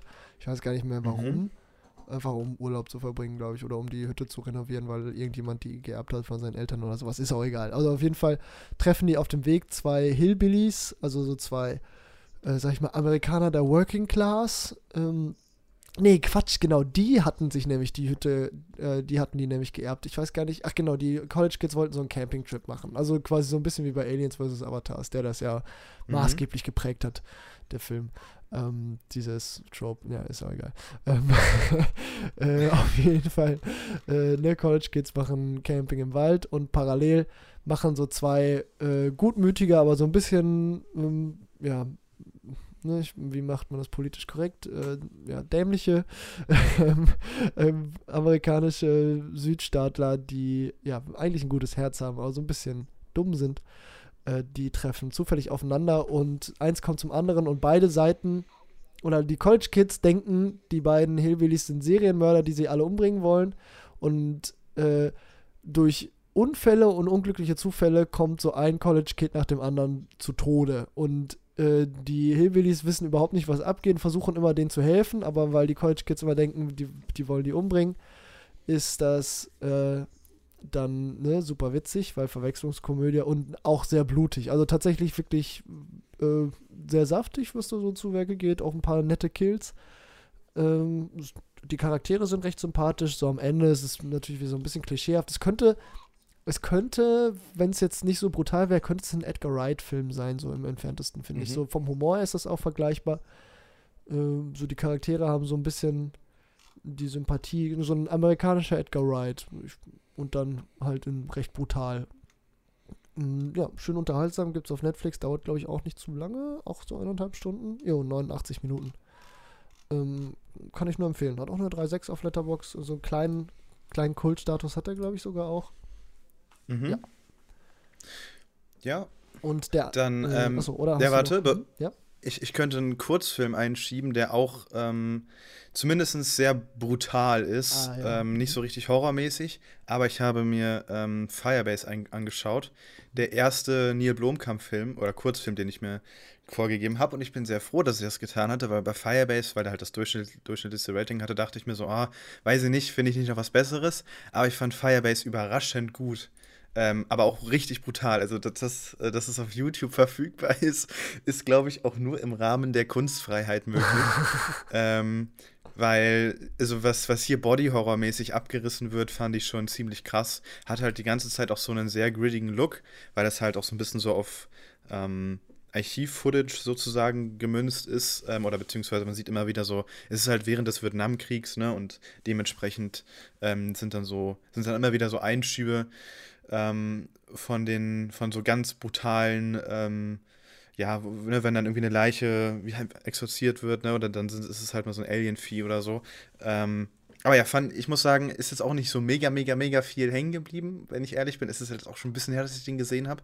Aber ich fand ihn auf jeden Fall irgendwie sehr beeindruckend und hat ähm, Neil Blomkamp wieder so ein bisschen ähm, oder hat so ein bisschen von seinem Ruf bei mir rehabilitiert, weil er irgendwie in letzter Zeit auch schon viel Mist gemacht hat. Aber Firebase konnte was und hört aber leider auch genau an so einem Moment auf, wo man sich denkt, so, boah, jetzt, jetzt wäre es richtig losgegangen. Ähm, ich weiß nicht, wie es bei seinen Kurzfilmen ist, ob die auch wirklich dann nur für die Zeit ausgelegt sind oder ob die sich sagen, okay, vielleicht kriegen wir irgendwann mal für einen Langzeitfilm das Produktionsbudget, ich weiß es nicht. Ähm, aber ja, echt Firebase, richtig guter Practical Body Horror. Ähm, äh, findet ihr auf YouTube. Und es ist halt noch die Portion Sci-Fi dabei, die es auch nochmal spannender macht. An sich irgendwie äh, zu sagen, jo, im Vietnamkrieg haben wir gegen Aliens gekämpft oder die waren, haben irgendwie auch mitgemischt. Ist irgendwie eine, eine bescheuerte, aber ähm, irgendwo auch spannende Prämisse. Also kann ich nur sehr empfehlen. Okay, nice, klingt interessant. Machen wir weiter. Ach genau, ja dann. Du warst noch den letzten Horrorfilm. Der letzten, der, dann mache ich noch kurz den letzten Horrorfilm, über den ich sprechen wollte, von 1982, ein Ital, ich glaube, es ist ein Italo-Slasher von Lucio Fulci, der mit, oh, wie heißt jetzt, Mario Bava und äh, Dario Argento so ein bisschen die, die Flagge des italienischen Horrorkinos äh, in den 70er und 80er Jahren hochgehalten hat. The New York Ripper heißt der. Ist tatsächlich, mhm. glaube ich, mit englischsprachigen Schauspielern oder ich habe den, nee, ich habe den, ja genau, das Originalton ist italienisch und spanisch, äh, im alter italienischer Tradition. Gesehen habe ich den aber äh, in der englischen Synchro, okay. weil äh, den habe ich halt im Kino gesehen, in Stockholm war das, glaube ich, ähm, genau. Und der lief da im Rahmen von irgendeiner äh, monatlichen Italo-Horror-Reihe. Ähm, mhm. Und der ist auch, der ist auch eine ganz weirde Mischung, weil der einerseits super skurril ist. Es geht halt um einen Serienmörder, der in New York rumgeht und Leute abmetzelt, ganz normal, oder fra hauptsächlich Frauen äh, abmetzelt. Ganz normal. Ganz normal. Und äh, der ruft zwischendurch bei der Polizei an und spricht dann mit so einer Donald Duck-Stimme, also. Okay. Und also richtig absurd einfach und du kannst es so irgendwie so gar nicht ernst nehmen, aber irgendwie driftet der Film immer weiter in so einen richtig nihilistisch zynischen Kommentar auf die Unfähigkeit der New Yorker Polizei ab. Also vielleicht, mhm. man weiß es auch nicht, vielleicht ist es auch einfach nur Stuss, der da passiert. Dann gibt es noch, ja. dann gibt's noch einen, äh, einen ich glaube, einen Universitätsprofessor oder so, der dann die Polizei mit der Profiling-Arbeit unterstützt und der spielt immer so Schach ne, um so zu zeigen, wie schlau der ist. Aber der hat, trägt im Endeffekt überhaupt nichts zu der Geschichte bei. Und du, aber so wie der inszeniert ist, ist das halt so, ne, du, du kennst das ja, so der, der, der die Polizei hin, äh, unterstützt und so, ohne den hätten sie es nie geschafft, so von wegen, ne, der, der Externe, der das dann rausreißt. Ähm, und irgendwie, keine Ahnung, könnte das halt Teil von so einem Metakommentar auf die Unfähigkeit der Polizei sein, aber es könnte auch einfach nur ein schlechtes Drehbuch sein. äh, und im Endeffekt ist das auch egal, weil der Film lebt auch wieder von seinen praktischen Splatter-Effekten und die sind teilweise wirklich schmerzhaft. Es gibt so eine Szene, da äh, wird so einer Prostituierten mit einer Rasierklinge so der Nippel durchgeschnitten in der Mitte und du denkst, oh Gott, oh Gott, sowas will ich nie wiedersehen. Und dann, ähm, ja, ähm, so, das ist dann natürlich aber auch schon die Gewaltspitze, also brutaler Witz dann auch nicht mehr, also muss ja auch nicht, Gott sei Dank. Ähm, mhm. Aber das war wirklich, und dann ist dieser Film auch irgendwie so ein bisschen horny auch, also nicht so wie Infinity Pool, sondern so ein bisschen auch wieder dreckiger. Äh, und irgendwie, genau, wie gesagt, am Anfang ist das halt alles irgendwie noch skurril und witzig und das wird nach und nach immer ekliger. Äh, dadurch ist der Film irgendwie interessant oder irgendwie faszinierend, weil du den irgendwie nie so wirklich einordnen kannst, was das jetzt, was das jetzt sein soll. Und das fand ich schon spannend. Die englische Synchro ist halt grauenhaft und das war irgendwie auch ganz witzig. Hat halt so ein bisschen zu dieser skurrilen Atmosphäre beigetragen. Und mhm. ähm, da gab es im Kino auch zwischendurch mal echt Lacher, wenn so ein, so ein äh, ja, recht stumpfer Drehbuchsatz dann so extrem emotionslos in der Synchro dann äh, gesprochen wird. Das ja. war auch sehr unterhaltsam. Genau. Aber New York Ripper, äh, ja, keine Ahnung, ich weiß immer noch nicht so ganz, wie ich den einordnen soll, aber ich mochte den halt. Der war halt interessant irgendwie. Ja, und hatte auch einen geilen Soundtrack. Und war so ein bisschen Neon. Deswegen, ja. Sorry. ja. Apropos. Geiler Soundtrack, aber gar nicht so geil. Aber vielleicht schon geil. Ähm, Nee, einfach nur, weil er gerade brandaktuell ist, dachte ich mir, können wir vielleicht auch einmal kurz drüber reden, auch wenn du den Film nicht gesehen hast. Und ich vermute, du guckst ihn auch nicht mehr, den neuen Guardians-Teil. Hm, ja, wahrscheinlich nicht. Äh, das hängt jetzt davon ab, ob du mir sagst, ob man jetzt andere Marvel-Filme davor gesehen haben muss, außer Guardians 1 und 2. Weil für also Guardians glaub, 2 musste man ja nur Guardians 1 gesehen haben eigentlich. Genau. Also an sich würde ich sagen, er funktioniert komplett so. Also du musst dafür eigentlich nichts gesehen haben. Du musst halt wissen, eigentlich das Einzige, was du wissen musst, ist, dass Gamora halt tot ist.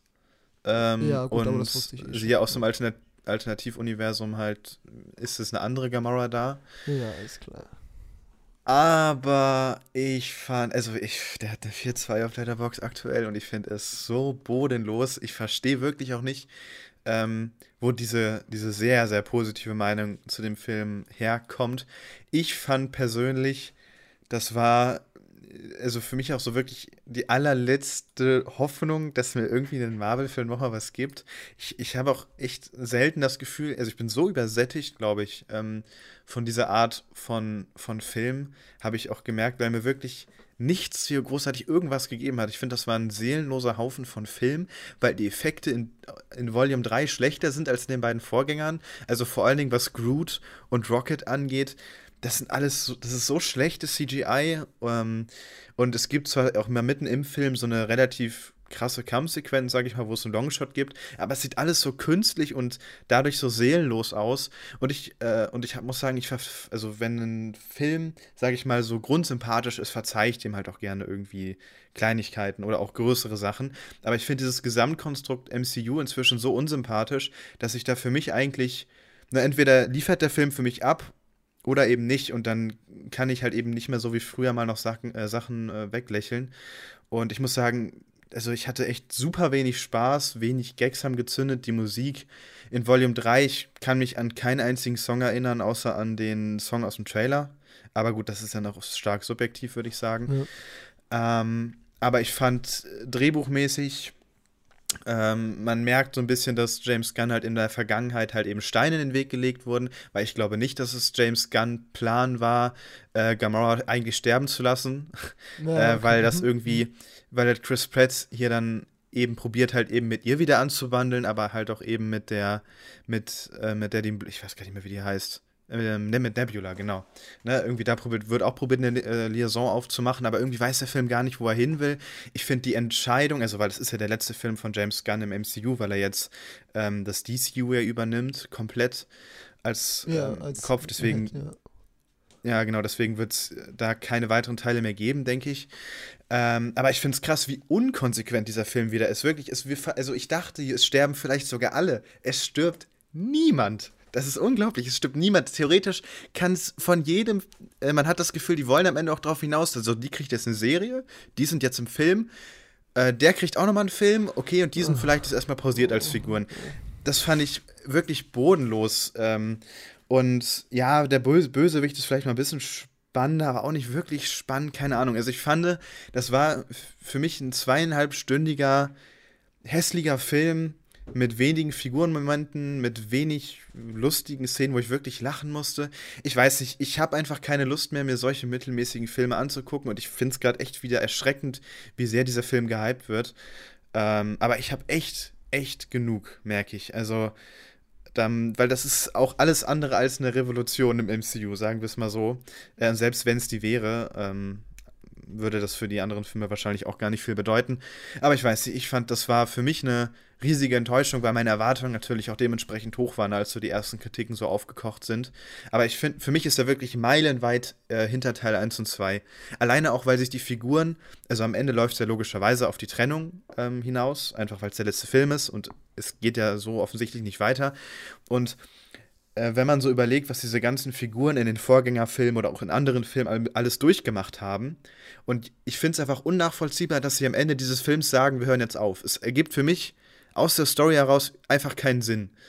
Ähm, vor allen Dingen, weil man dann davon spricht, ja, ich will jetzt aber zu meiner Familie, aber eigentlich reden die die ganze Zeit davon, dass, dass die zusammen doch die neue Familie sind. Das, es ergibt für mich alles überhaupt keinen Sinn. Ich weiß nicht, ich fand den, ich fand jetzt, also es gab schlimmere Marvel-Filme in letzter Zeit, also Ant-Man war nochmal deutlich, deutlich schwächer. Versteht mich da nicht falsch, aber mehr als zweieinhalb Sterne sind das für mich auch nicht. Also, ja, ich weiß nicht, also ich sag mal so, wenn du jetzt wenn du irgendwie an, andere Uni-Freunde hast, kann man vielleicht mitgehen, aber äh, ich glaube so, ich weiß nicht, ob du so glücklich wirst mit dem Film. Alleine auch, weil er echt so hässlich ist. Ich finde das Boah, erschreckend. Ja, nee, das teilt mich eigentlich, ja, wie, teilt mich schon ab.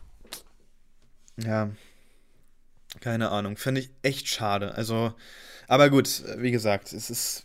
Ich glaube, ich bin auch echt erstmal fertig mit dem MCU. Ich meine, ich werde mich nicht davon abhalten können, mir die anderen Sachen auch anzugucken, aber ähm, ich glaube, die Frequenz soll jetzt auch erstmal verringert werden, weil sie auf Qualität setzen wollen. Ähm, ja. Aber ja, ich weiß nicht. Also so langsam also das MCU ist echt zur Plage geworden und ich verstehe wirklich nicht, wo dieser extreme Hype herkommt. Vor allen Dingen, weißt du, wenn du zwei, drei Filme im Jahr guckst und du dich dann der Film abholt, kann ich es verstehen, aber ich verstehe auch nicht bei vielen Kritikern, wo diese, diese extrem hohen Ratings herkommt. Das verstehe ich nicht, weil wenn man, also wenn man so viele Filme im Jahr guckt, dann weiß ich nicht, wie, was in einem Guardians 3 auslösen soll. Keine Ahnung. Tja, ich kann es dir auch nicht sagen. Was wir aber machen können, ist, ja, wir hätten jetzt noch einen einigermaßen splattrigen und relativ aktuellen Film. Das wäre Cocaine mhm. Bear, ne?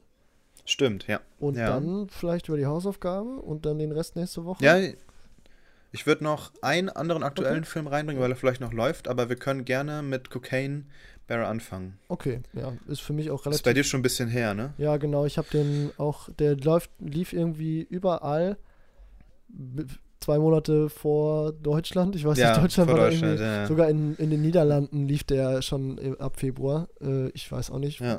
warum der in Deutschland so lange gebraucht hat, aber ist auch egal. So mega Ich glaube, die haben eine Lücke gesucht. Ja, das oder so, keine sein, Ahnung. Ähm, oder es kam gerade irgendein deutscher Film in der Zeit raus, der vielleicht signifikant war. Oder wegen der Oscars kam vielleicht, ne, wobei der Oscars war im März. Ist auch völlig egal. Ähm, ja. ja, so krass erwähnenswert finde ich den Film eigentlich auch gar nicht. Der, ja, es war klar, dass ist der halt so einen leichten Hype bekommt, weil die Prämisse halt dumm genug ist und der Trailer ja, ja einigermaßen okay war. Aber ja. Insgesamt mehr als was der Trailer verspricht, liefert der Film auch nicht, eher weniger, weil ich hatte jetzt ja. auch nicht so mega viel Spaß mit dem. Der ist, hat, hat halt die Prämisse und das ist es halt. Was mich an, also ich finde, das auch spaßig, also macht, also ich finde ihn besser, oder beziehungsweise ich, äh, ich finde ein bisschen besser als Guardians sogar, keine Ahnung. ähm, Aber was den, was, was das Größte oder was, was ich ganz schwierig an dem Film fand, was auch der Trailer ähm, schon gezeigt hat, wie schlecht dieser Bär in meinen Augen aussah. Vor allen Dingen, man hat eigentlich auf Practical Effects gesetzt, aber immer erst, wenn die Leute tot sind. Wenn die Leute tot waren, dann lag wirklich was auf dem Boden, es lag eine Leiche, es gab Blut. Aber diese Momente, wo die Leute noch gestorben sind, oder wenn dieser Bär zu sehen war, das fand ich, das sah alles, ja, das, sah, das war, sah alles so schlecht aus.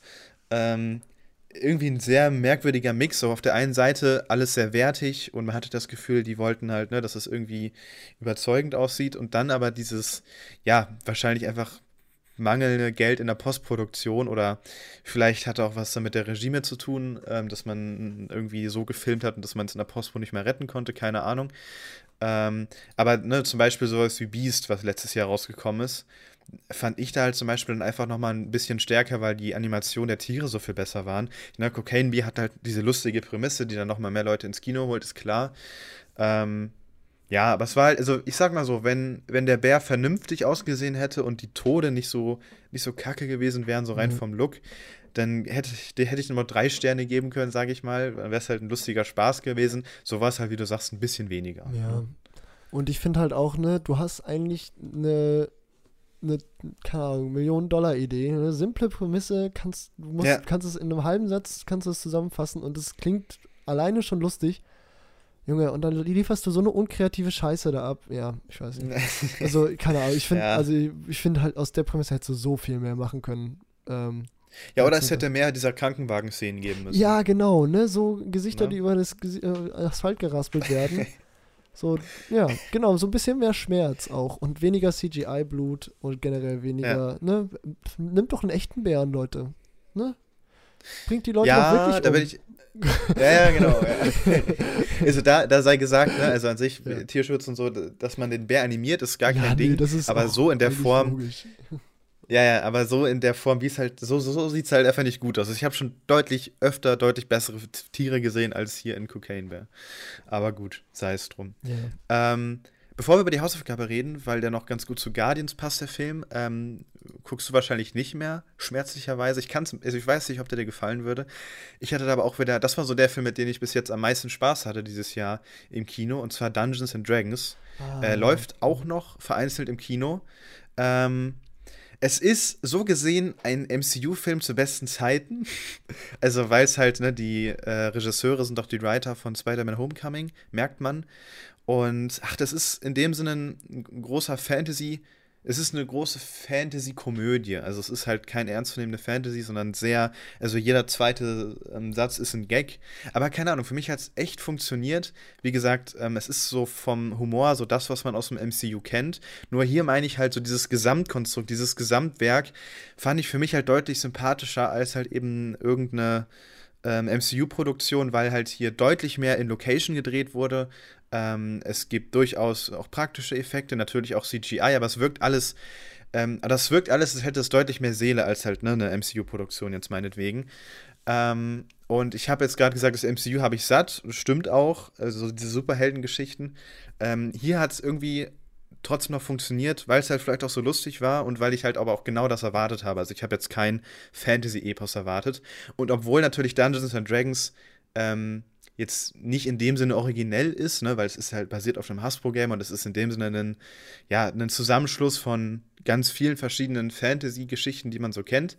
Ähm, aber es war irgendwie dann doch erfrischend genug, dass ich echt eine Menge Spaß hatte und Chris Pine sehe ich sowieso immer super gerne.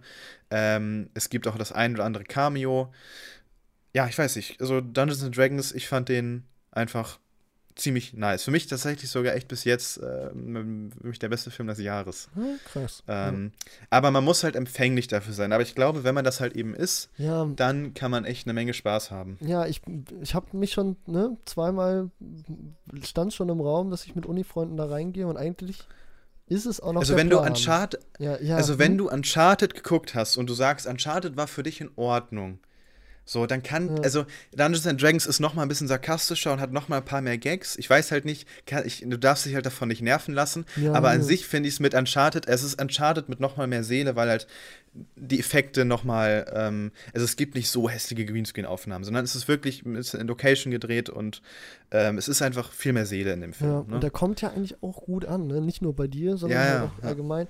Ich bin schon neugierig auf den Film, so ist nicht. Und der läuft auch noch viermal am Tag bei uns in Dortmund. Ja, Trotz genau, also Guardians das- of the Galaxy und was jetzt gerade, was ist gerade noch groß? Demnächst kommt Also es Fast ist wirklich- Ja, okay. hm. Es fühlt sich auch irgendwo, also es ist der bessere Guardians-Film, so. Aber wie gesagt, es, es ist ein Film, es ist MCU im Mittelalter, sag ich mal, ne? Also, und halt wahrscheinlich es auch ist so auf jeden Fall ein Mainstream-Film. Ne? So ein Ensemble-Film.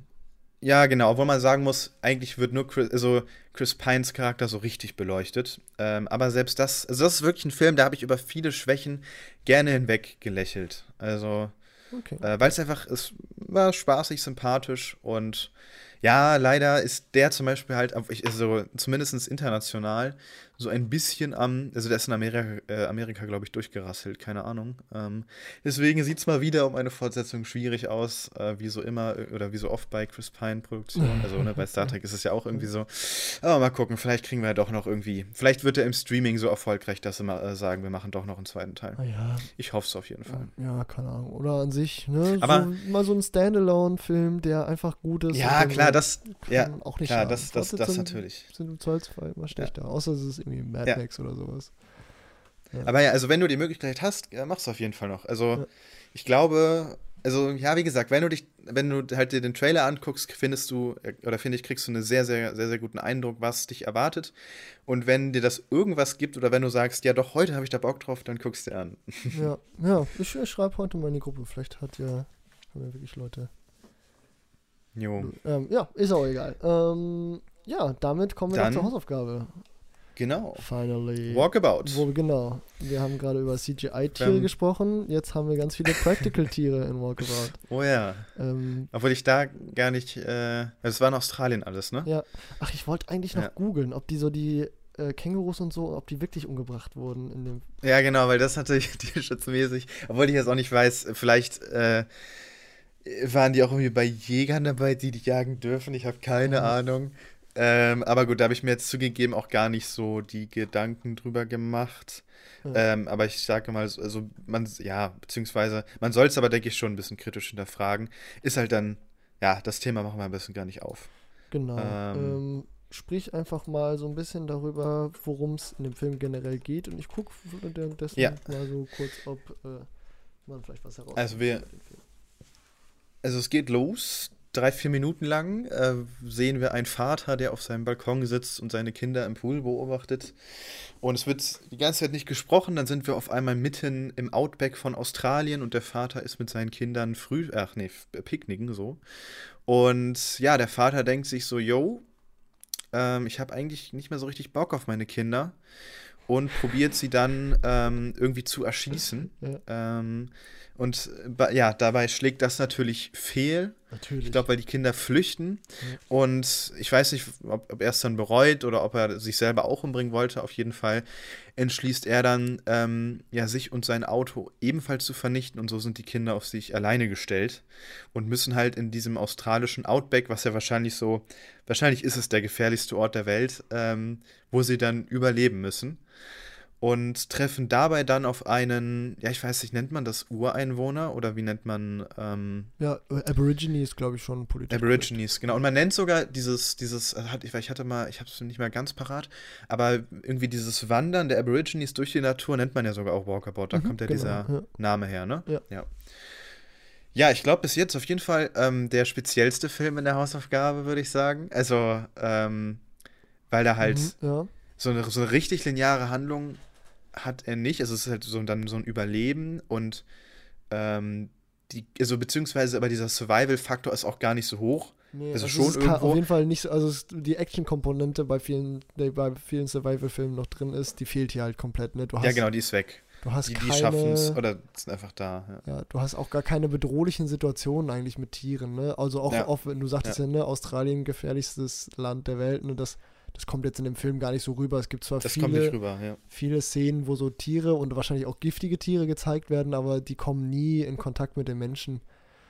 Ja. Ähm, Genau, es ist mehr so ein bisschen äh, so eine Abhandlung von wegen, ne, die, die Leute aus der Zivilisation werden jetzt in die Natur zurückgeworfen und müssen so ein bisschen mit der Natur klarkommen. Und dadurch Mhm. wird halt so irgendwie abgehandelt, wie sich der zivilisierte Mensch der Natur entfremdet hat. Und ähm, ja, gut, ich weiß nicht, ob man den Film so richtig spoilern kann, aber am Ende wird so nochmal klar, so ein bisschen so, ah ja, eigentlich sehnt sich so der Mensch nach der Natur auch so wieder so ein bisschen zurück. Und Mhm. parallel wird dann noch quasi erzählt, wie der zivilisierte Mensch äh, seine einen Einfluss auf die Natur ausübt. Einerseits ne, durch Sport, Jagen oder es gibt eine ziemlich geile Parallelmontage in dem Film, wo äh, die, ne, die beiden Kinder aus der Stadt auf einem Baum spielen, während die Aborigine-Kinder in dem ausgebrannten Auto spielen, quasi. Äh, die Zivilisation äh, beschäftigt sich mit den Spielzeugen der Natur und die naturverbundenen Menschen äh, entdecken Ja. quasi die Überreste der Zivilisation. Das fand ich eigentlich eine sehr schöne, sehr schöne Szene, einfach von der, ähm, ja, von der Aussage her oder einfach von der poetischen Kraft, wenn man das jetzt so äh, pathetisch sagen möchte. Aber irgendwie, finde ich, hat der Film mehr was, was Lyrisches als jetzt was Narratives. Ja, ja, auf jeden Fall. Mhm. Da Ja. würde ich auch so sehen. Achso, genau, was du äh, übrigens zum Anfang nochmal, äh, wo du sagtest, der äh, Vater hätte keinen Bock mehr auf seine Kinder.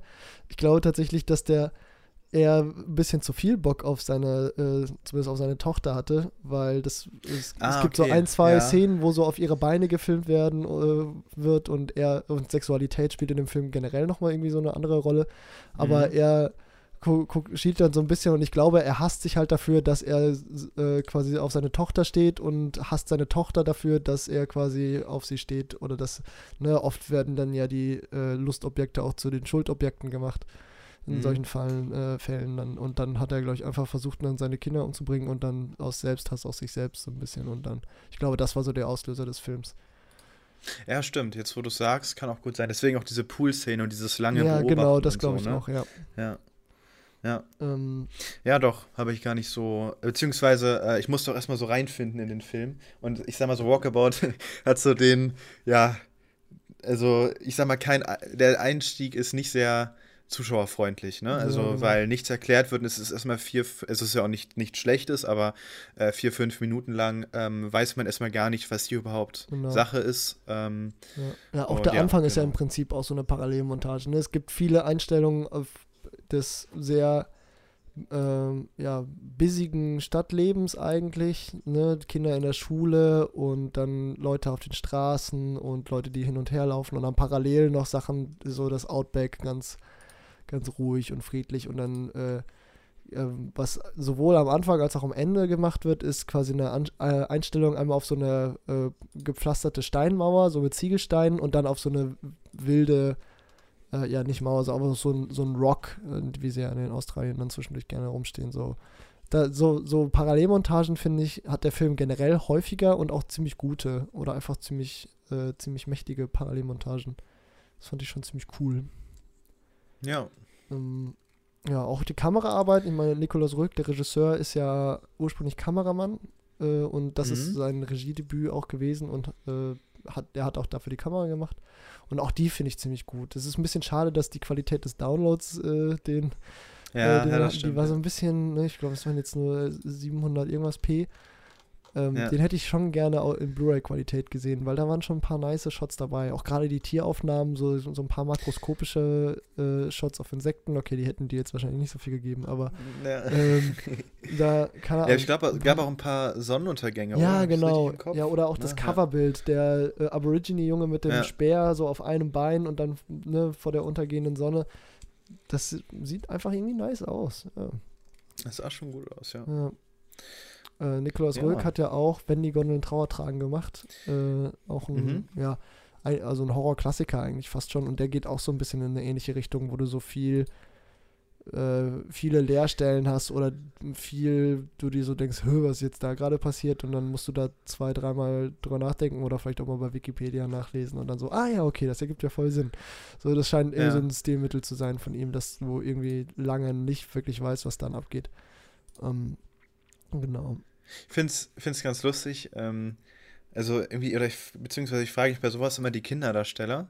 Irgendwie oft sieht man die nur als Kind und dann nie wieder. Äh, ich frage mich immer so ein bisschen, warum das so oft passiert. Stimmt, Aber zum Beispiel der, der Luke Rög, ich hatte mal, ich gucke dann halt immer so ein bisschen, okay, was, Ja. was machen die jetzt? Hat zum Beispiel We Need to Talk About Kevin mitproduziert. Irgendwie ja. äh, ganz Lol, spannend. stimmt.